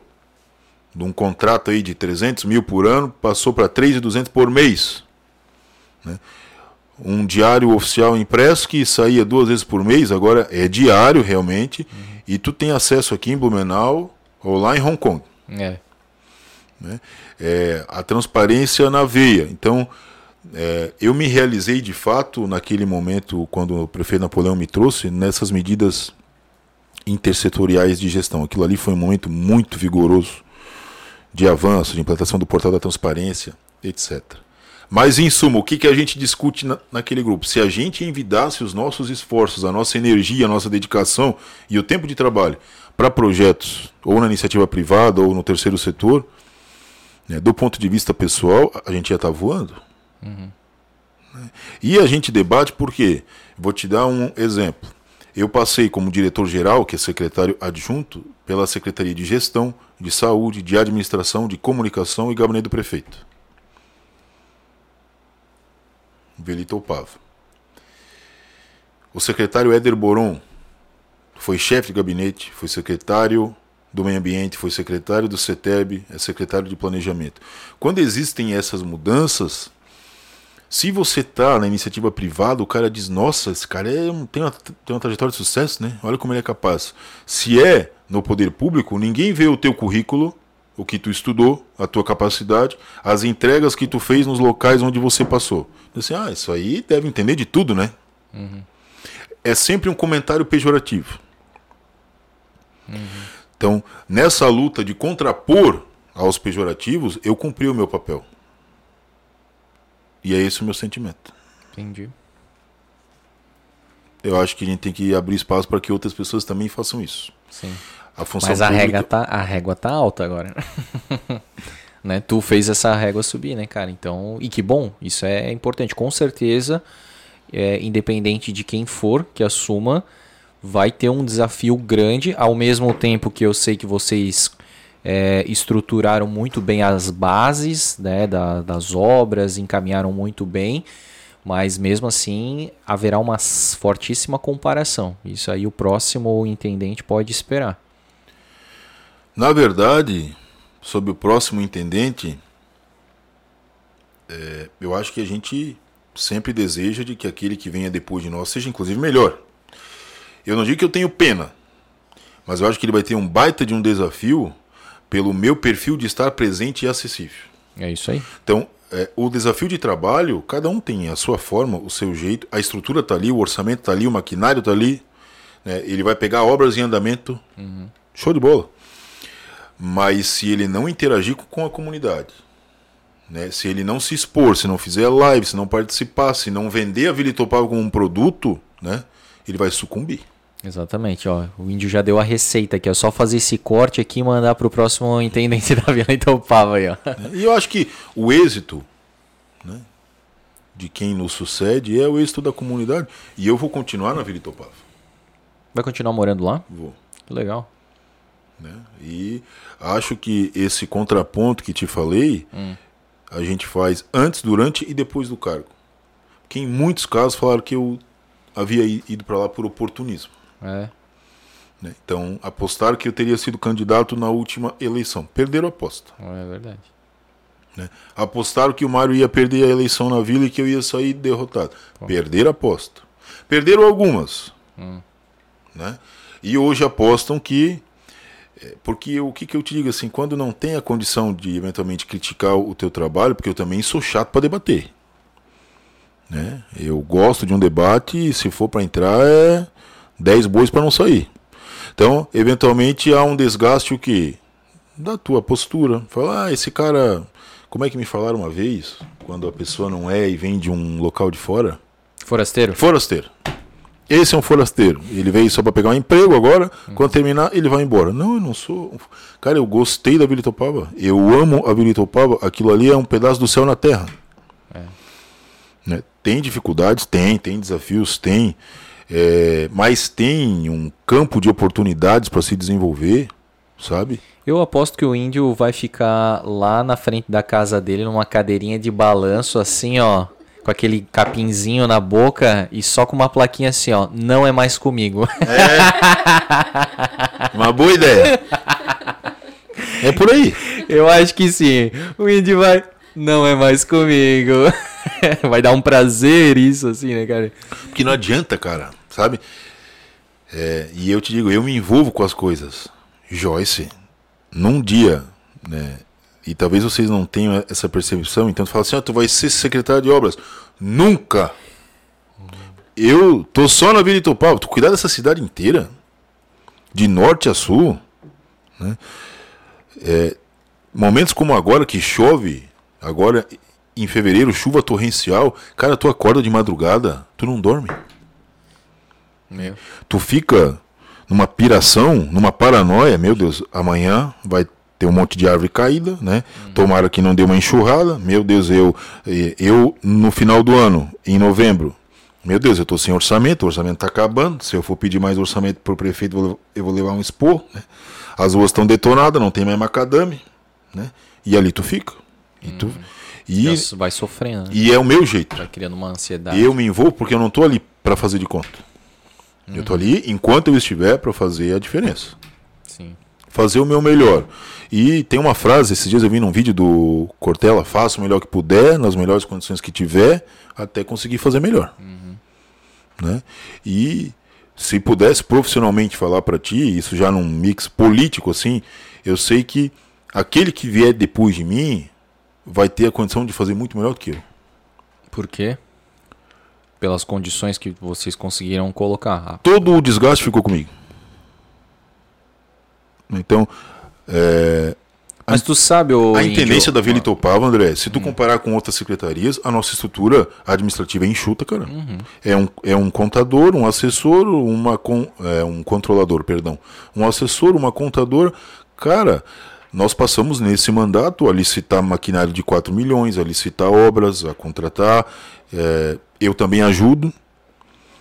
Então... Mas, ô Índio, tu, cara, é aquilo que acontece todo mundo que morre. Tu não vai morrer, mas para intendente é como se tu tivesse ido. Por quê? Todo mundo, cara, que morre vira santo. As pessoas que mais te perseguiam vão dizer... Pô, Índio, eu tava com saudade de ti, eu tô com saudade de ti, porque esse agora de atual sempre vai ter a bola da vez, cara. Então, assim, é o cargo que tu ocupa e tu pode, cara, e tu tens um, cara, um belíssimo trabalho. Quem tá dizendo isso, obviamente, não sou eu, são essa quantidade toda de gente lá da Vila Itoupava que, que diz isso. Sempre vai ter, não tem como agradar todo mundo, né? Sempre vão ter ali as, as decisões, mas... Até essas pessoas, cara, vão, porque quem que é o próximo que eu vou tacar pedra? Vai ser o próximo, entendeu? E aí, cara, todo mundo vai... Mas é um processo político dinâmico e interessante. Tu sabe que eu percebi a diminuição da oposição e dos ataques viscerais dos mesmos de sempre a mim, hum. quando eu vim a público e falei que eu não tinha o interesse de continuar? Hum. Ah, mas isso aí tem tudo a ver. Oh. Né? Não sei... Se é pela visão, olha, ele não é mais... Ele é uma carta fora do baralho. Uhum. Né? É, que isso, acho assim, nada é garantido, ainda mais que a minha função não é eleita. Uhum. Mas se eu me impusesse, falasse, não, eu tenho o interesse, eu teria as chances de poder continuar. Uhum. Porém, sabe, depois que eu de antemão disse, olha, né, me, eu fui muito claro porque eu também tive a percepção do que estava acontecendo. É, me deem... por favor, as condições para terminar o que eu comecei. Né? Eu vivo numa tranquilidade política hoje. É, mas faz todo sentido, né? Isso que tu falou agora. Da mesma forma, muita gente que nos criticou demasiadamente, desrespeitosamente na campanha eleitoral, né, hoje me defendem sobremaneira. Também perdi apoiadores. Hum. Porque quando a gente ganha a eleição, né, eu sou contra... a métrica de que eu ganhei para os meus. Hum. Eu ganhei para todos. Exato. E algumas pessoas, quando nos apoiam no processo eleitoral, infelizmente eles não apoiam por um projeto de cidade ou desenvolvimento de uma comunidade, é por projeto pessoal. E não dá para atender interesses pessoais. Então, com essas pessoas eu falhei. Uhum.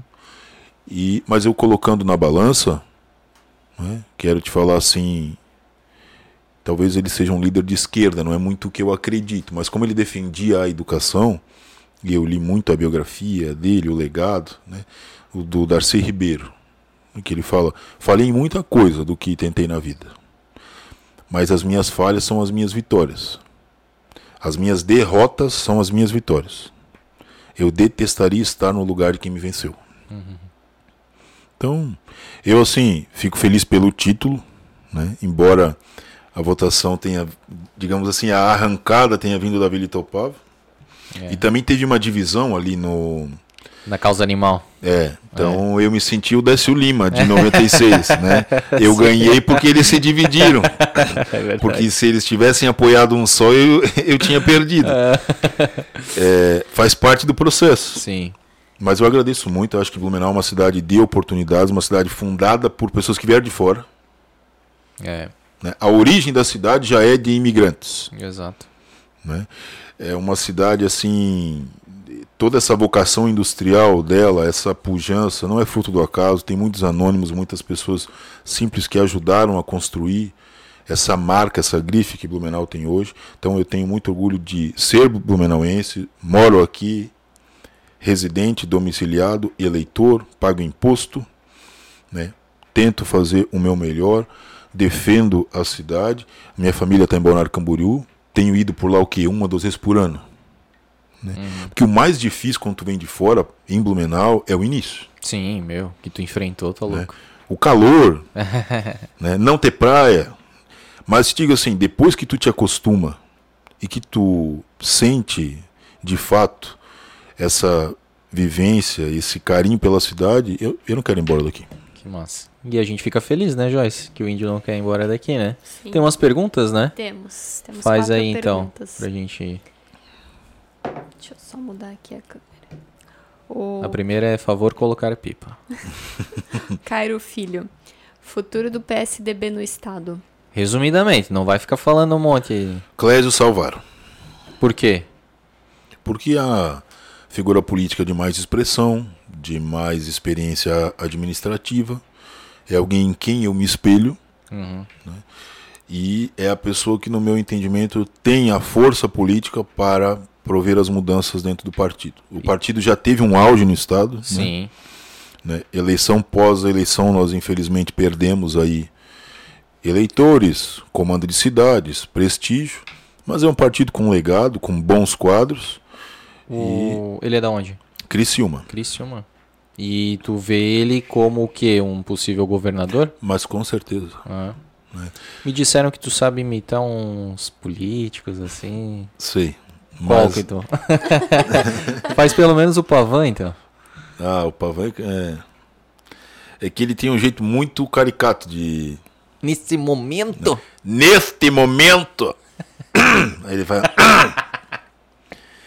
Estou em Blumenau, terra do Napoleão, do Dalírio, do Raimundo Mete. Muito bom. Ele é um figura. Tinha mais alguém que tu, tu, alguém que falou que tu sabia imitar mais alguém. O Luiz Henrique, não? Luiz Henrique, mas é que o Luiz Henrique meu não fica muito. Ele... Ah. O Luiz Henrique, pra mim, é o meu espelho político, tá? Por toda Santa Catarina. Você, interior do estado. Ah? Se ah? Você de, de Lages, de Passos de Torres, lá na garuva.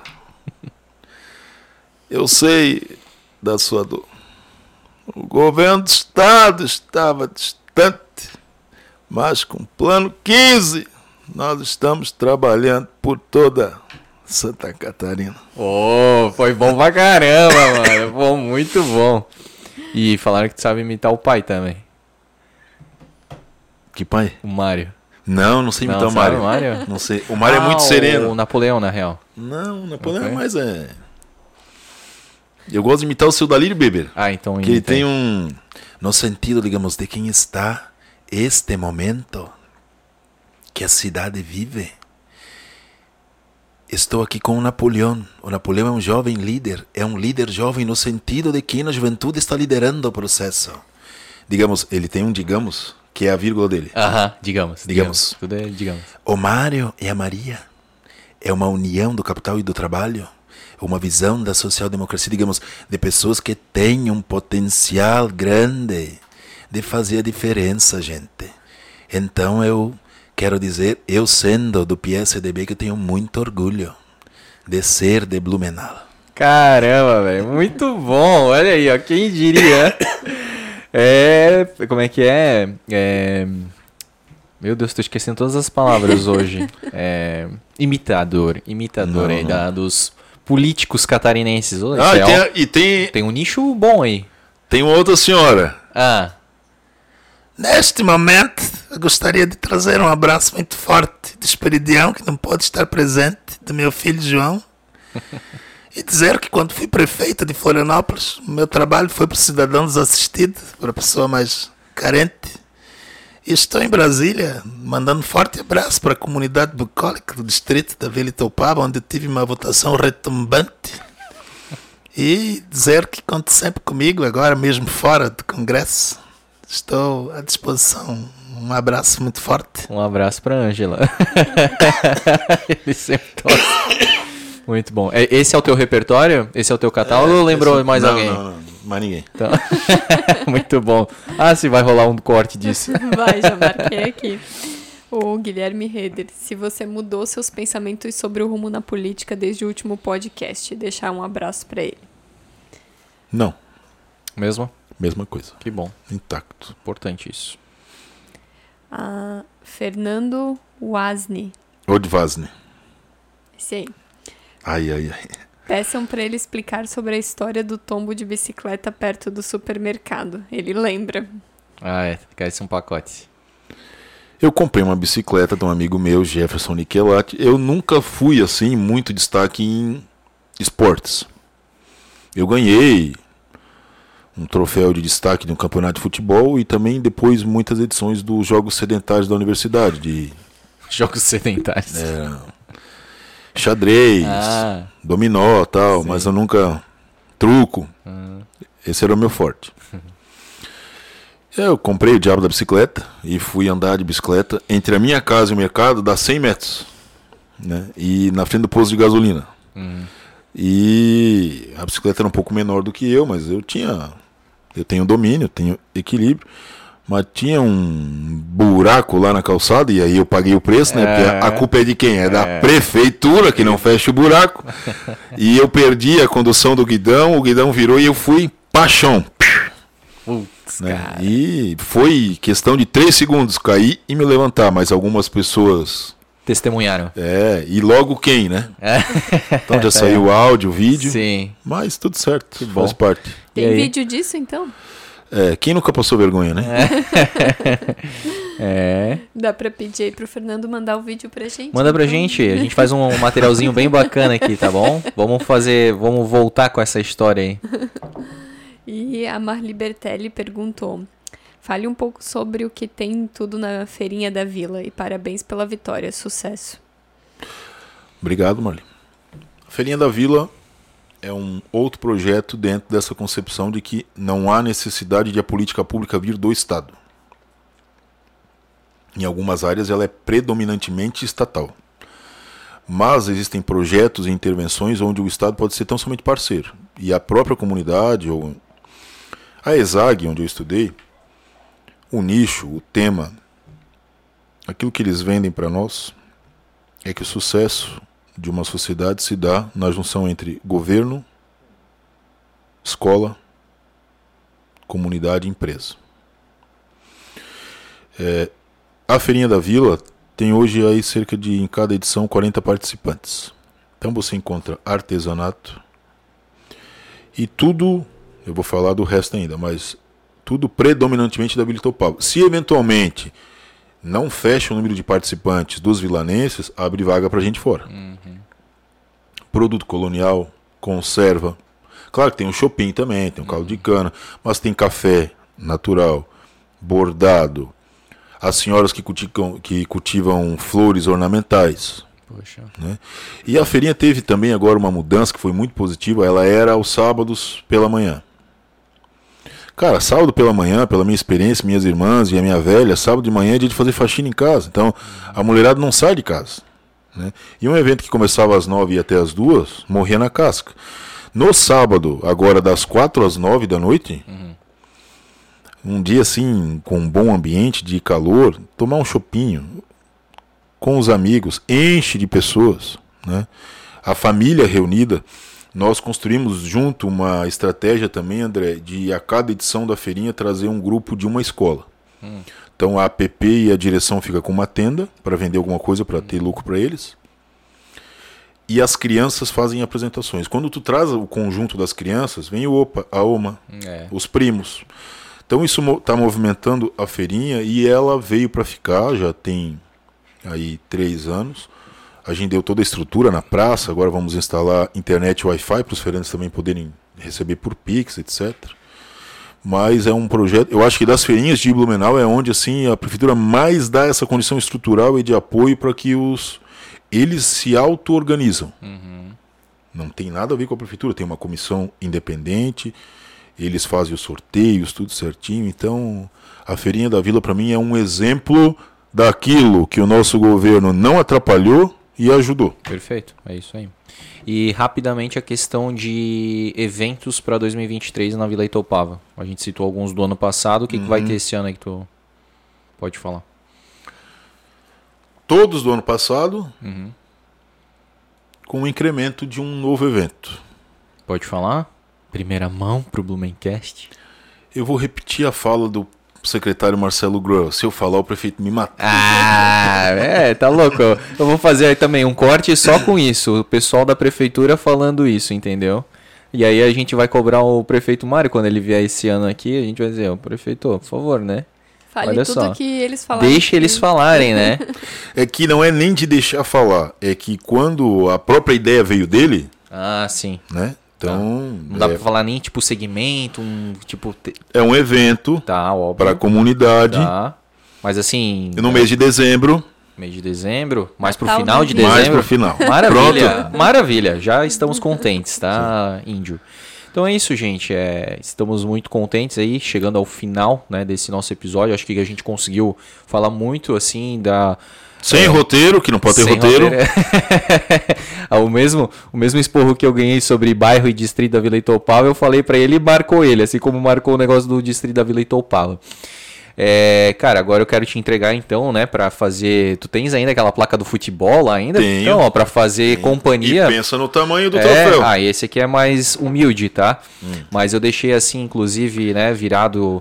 Pra, pra parede aqui. Porque é, eu não vi ainda o troféu. Exatamente, só tá vendo o formato aqui, né? Mas eu quero então ler a mensagem que a gente escreveu aqui especificamente pra ti. Hum. Leandro da Silva Índio, não é Leandro Índio da Silva, tá? Então já, por favor, nos desculpe por isso. Sua etnia pode ser indígena do norte brasileiro. Sua trajetória estudantil pode ser caiçara, do litoral catarinense. Mas seu coração é e sempre será vilanense. Com muito trabalho, amor e carisma... Você conquistou até os moradores mais céticos do distrito mais alemão do país. E no ano que você completa dez anos de vida em Blumenau, você se tornou o blumenauense do ano de dois mil e vinte e dois. Show. Parabéns, Leandro Índio. Olha que bonito. Gostou? Bem, muito. É isso aí, cara. Então, gostei da mensagem. É, totalmente especial aí, né, cara, para que tu possa se lembrar. A gente sabe... E tu sabes ah. de uma coisa, de, de... desculpa te cortar. Sim. Esse é um prêmio do, do podcast, né? É. Não é algo institucional, da prefeitura. É. Cara, depois saiu o resultado, eu fui na prefeitura, toda a sala que eu entrava, é. chegou o Blumenauense do ano. Ficou o apelido. É, a, aonde eu, ia, eu fui participar do podcast da prefeitura. Ah, sim, da Prefa lá. Da Prefa, uh-huh. com Emerson. E eu bem tranquilo para falar de um assunto, aí ele, é, estamos aqui com o intendente da Vila Itoupava, que é o Blumenauense do ano. Ô, oh, louco, olha só, tu vê, cara, como é. repercutiu, né? Pegou, né? Pegou mesmo, cara, graças a Deus. Não, eu só tenho que agradecer, parabenizar quem participou, né? Os demais, sim, todos. É, imagina assim, né? Cara, Thiago Splitter, pelo amor de Deus, eu sou fã do cara. Então, sim, eu sei que eventualmente o resultado do prêmio, ele reflete muito mais uma capacidade de mobilização. Sim. Né? É, eu fico feliz pelo resultado, mas eu sei ali que tem muita gente que, da sua forma, Sim, contribui, até por isso que eles estavam indicados, né? É, ganhar, vencer ali é a questão de votação, mas todos são merecedores, né, de estarem ali competindo, sim, porque fizeram realmente coisas excepcionais, é, entregas excepcionais, e, e na verdade ali praticamente todos tinham essa possibilidade, tem seguidores, eu acho que tu é um até que tinha menos seguidores, né? Então todos ali tinham grandes chances, né? De, e aí dependeu muito de campanha, né? De realmente das pessoas. Amigos, corrente. Exatamente, sabe? Então é isso. Eu acho que foi muito bacana. Na verdade, a gente estava até falando no off, né, Joyce? Ele queria. Acho que ele queria até mais o prêmio. Se esforçou mais para ganhar o prêmio do que para vir aqui, né? Porque não veio na segunda-feira, a gente ficou aqui. Cheguei atrasado hoje. Chegou atrasado hoje. Fez uma, fez uma pegadinha com a gente. Eu já estava xingando ele aqui, né? E tal. Mas enfim, né? Foi muito legal aí o nosso papo. E aí, então sim, para finalizar, quero te entregar, porque da, da outra vez tu não recebeu.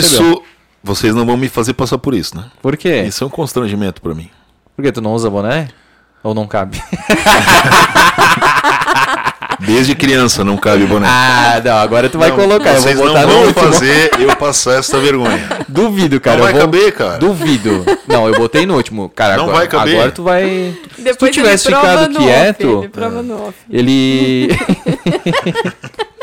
ele... Cara, ele, se ele não tivesse falado nada, eu nem ia falar. Mas enfim, cara, é... se tu quiser... Eu não vou usar, não vou usar. Guarda na estante, bota na estante, do lado do troféu, então, ó... Porque, né, a gente fez aqui, ó, questão de personalizar com o teu nome aqui, então tu não vai nem poder dar pra ninguém o boné, é teu. Não, obrigado. E, cara, receba aí de coração, mesmo que tu não vai conseguir usar, eu pensei que ele ia usar numa caminhada da Vila Itoupava, entendeu, nos Cê, eventos. Ó, vocês assim. Querem ver? Mas tem claro. Que tirar o fone daí, tira o fone, que já ajuda um pouco, né. Olha só que barbaridade. Quero ver, eu botei no três ali, porque senão escapa, eu acho. Se preparando. Eu... Eu uma vez peguei... Tira a telinha, talvez, ali, ó, essa, o papel... Não, ali, ó, de, por dentro, de dentro, de dentro, ali tem um negocinho, o papelãozinho. Não, não... É, tu acha que não vai? Eu uma vez peguei um mototáxi em Balneário Camboriú, ah. lá tem mototáxi. Sim. E coloquei o capacete, ah. mas a minha cabeça sempre foi desproporcional das outras crianças. Mas, enfim, eu já tinha uns vinte anos, e o capacete era pequeno, ele cobriu até aqui só. E eu ainda coloquei ele inclinado pra poder ficar um pouco mais com a ponta pra baixo. Sim. E eu fui parado pela guarda de trânsito, né, porque eu não estava usando o capacete correto. Quando o guarda viu... Ele falou, vai assim mesmo, meu filho. O guarda começou a rir. Oh. Olha, olha aqui, cara. Parece um caminhoneiro. Ah, mas eu acho que dá pra obrigado, ver, né? Muito obrigado. Ataque disso. Ah, a mas come aí, ó. Claro, ele tá, tá sem circulação agora. As ideias vão parar tudo. Tá ficando roxo, é. Mas você viu. Mas tu tens a caneca lá ainda? Ainda da, da outra vez a gente te, te deu uma caneca, né? Então, beleza. Então, se se esse não foi tão útil, a, a outra... Mas vou foi... deixar no meu quarto. Isso, é. isso, isso é importante, tá? Que é... Eu... Você que não tem uma cami... cabeça tão grande quanto quiser fazer um boné. Exato. Ah, exatamente. Quero falar então, né, da N Z Caps aí pra você que tem uma cabeça menor que o índio. É, e quer bonés de qualidade aí, fala com a N Z Caps que eles são ponta firme. Índio, tu não vai poder utilizar, mas assim, podes é, atestar que é uma qualidade boa? Sim, não, eu é. quero dizer assim. É, inclusive quem... ele colocou na cabeça e não rasgou o boné, não destruiu o boné. É. Isso aqui é bullying puro. Mas não, bonito, bonito, é. boa qualidade. Exatamente. Pena que não dá pra usar. Vamos fazer uma outra versão aí, ô, ô Murilo. É, se ele puder. Fazer alguma... Tipo, tamanho extra. Isso. Seria importante, porque também vocês estão debochando, mas não sou só eu que tenho esse problema, né? Tem muita gente sim, que tem uma cabeça um sim. pouco maior... E que acaba sendo, digamos assim, ceifado da possibilidade de, an- de andar com boné, de é. ter uma vida... Eu, a gente vai produzir, na, na parceria com o Murilo, um chapéu mexicano. Esse com aí certeza é um guarda-sol, vai acabar. Né? Show, Índio. Tamo Show. junto? Obrigado, eu que agradeço vocês pela oportunidade, fiquei feliz mesmo. Né? É, não tenho palavras aí. Pode ser simples, mas é bastante representativo para mim. E... dedico isso aqui. Eu tenho que dedicar o troféu, porque se eu não falar, meu Deus do céu, isso vai dar até um... Tem uma comadre minha, mãe de um afilhado meu, do Luca, que ela ficou mandando ali que eu tinha que entrar nessa lista dessa votação. Ah, Dona Mirtes, né? Ah, yeah. Então, dedico a Mirtes, legal. A todo mundo que votou, né? A minha mãe, que participou, e eu tive que explicar para ela dez vezes que não era só bater palminha, que tinha que colocar arroba Índio da Silva, né? Não é fácil, gente. Olha, fazer Facebook e Instagram para a mãe depois dos setenta anos é, a gente sabe é uma é. luta diária. É verdade. Mas ela votou, acho que, que entrou lá o voto Sim. dela. Eu fico muito feliz, e aí eu finalizo. dois mil e vinte e dois foi um ano muito desafiador para nós, porque, André, depois da pandemia foi o ano basicamente onde a gente voltou com tudo, né? Uhum. Então, com os projetos, com os eventos, com os abraços, com o contato. Então foi um ano muito intenso, ao mesmo tempo assim, foi muito desgastante fisicamente, mentalmente, mas acho que valeu a pena. O resultado aí, o troféu só a coroa de êxito esse trabalho, e dedico aí a todo mundo também que trabalha comigo e que me suportam diariamente, porque tem dias que nem eu me suporto. É, imagino. Então, obrigado a toda a equipe que faz a diferença. Que legal, cara, maravilha. Obrigado mais uma vez, tamo junto. É, já lembrando, né, que se você vier e vai vir a terceira vez aqui, já prepara a musiquinha, apesar de que já deu uma uma, bre... uma, uma, uma... já fez uma deixa aí, né, cara? Da... Como é que é o nome da música? Mercelitas. Mercelitas, cara. E cantou muito bem aqui, imitou, fez o show completo aqui, o, o Índio hoje.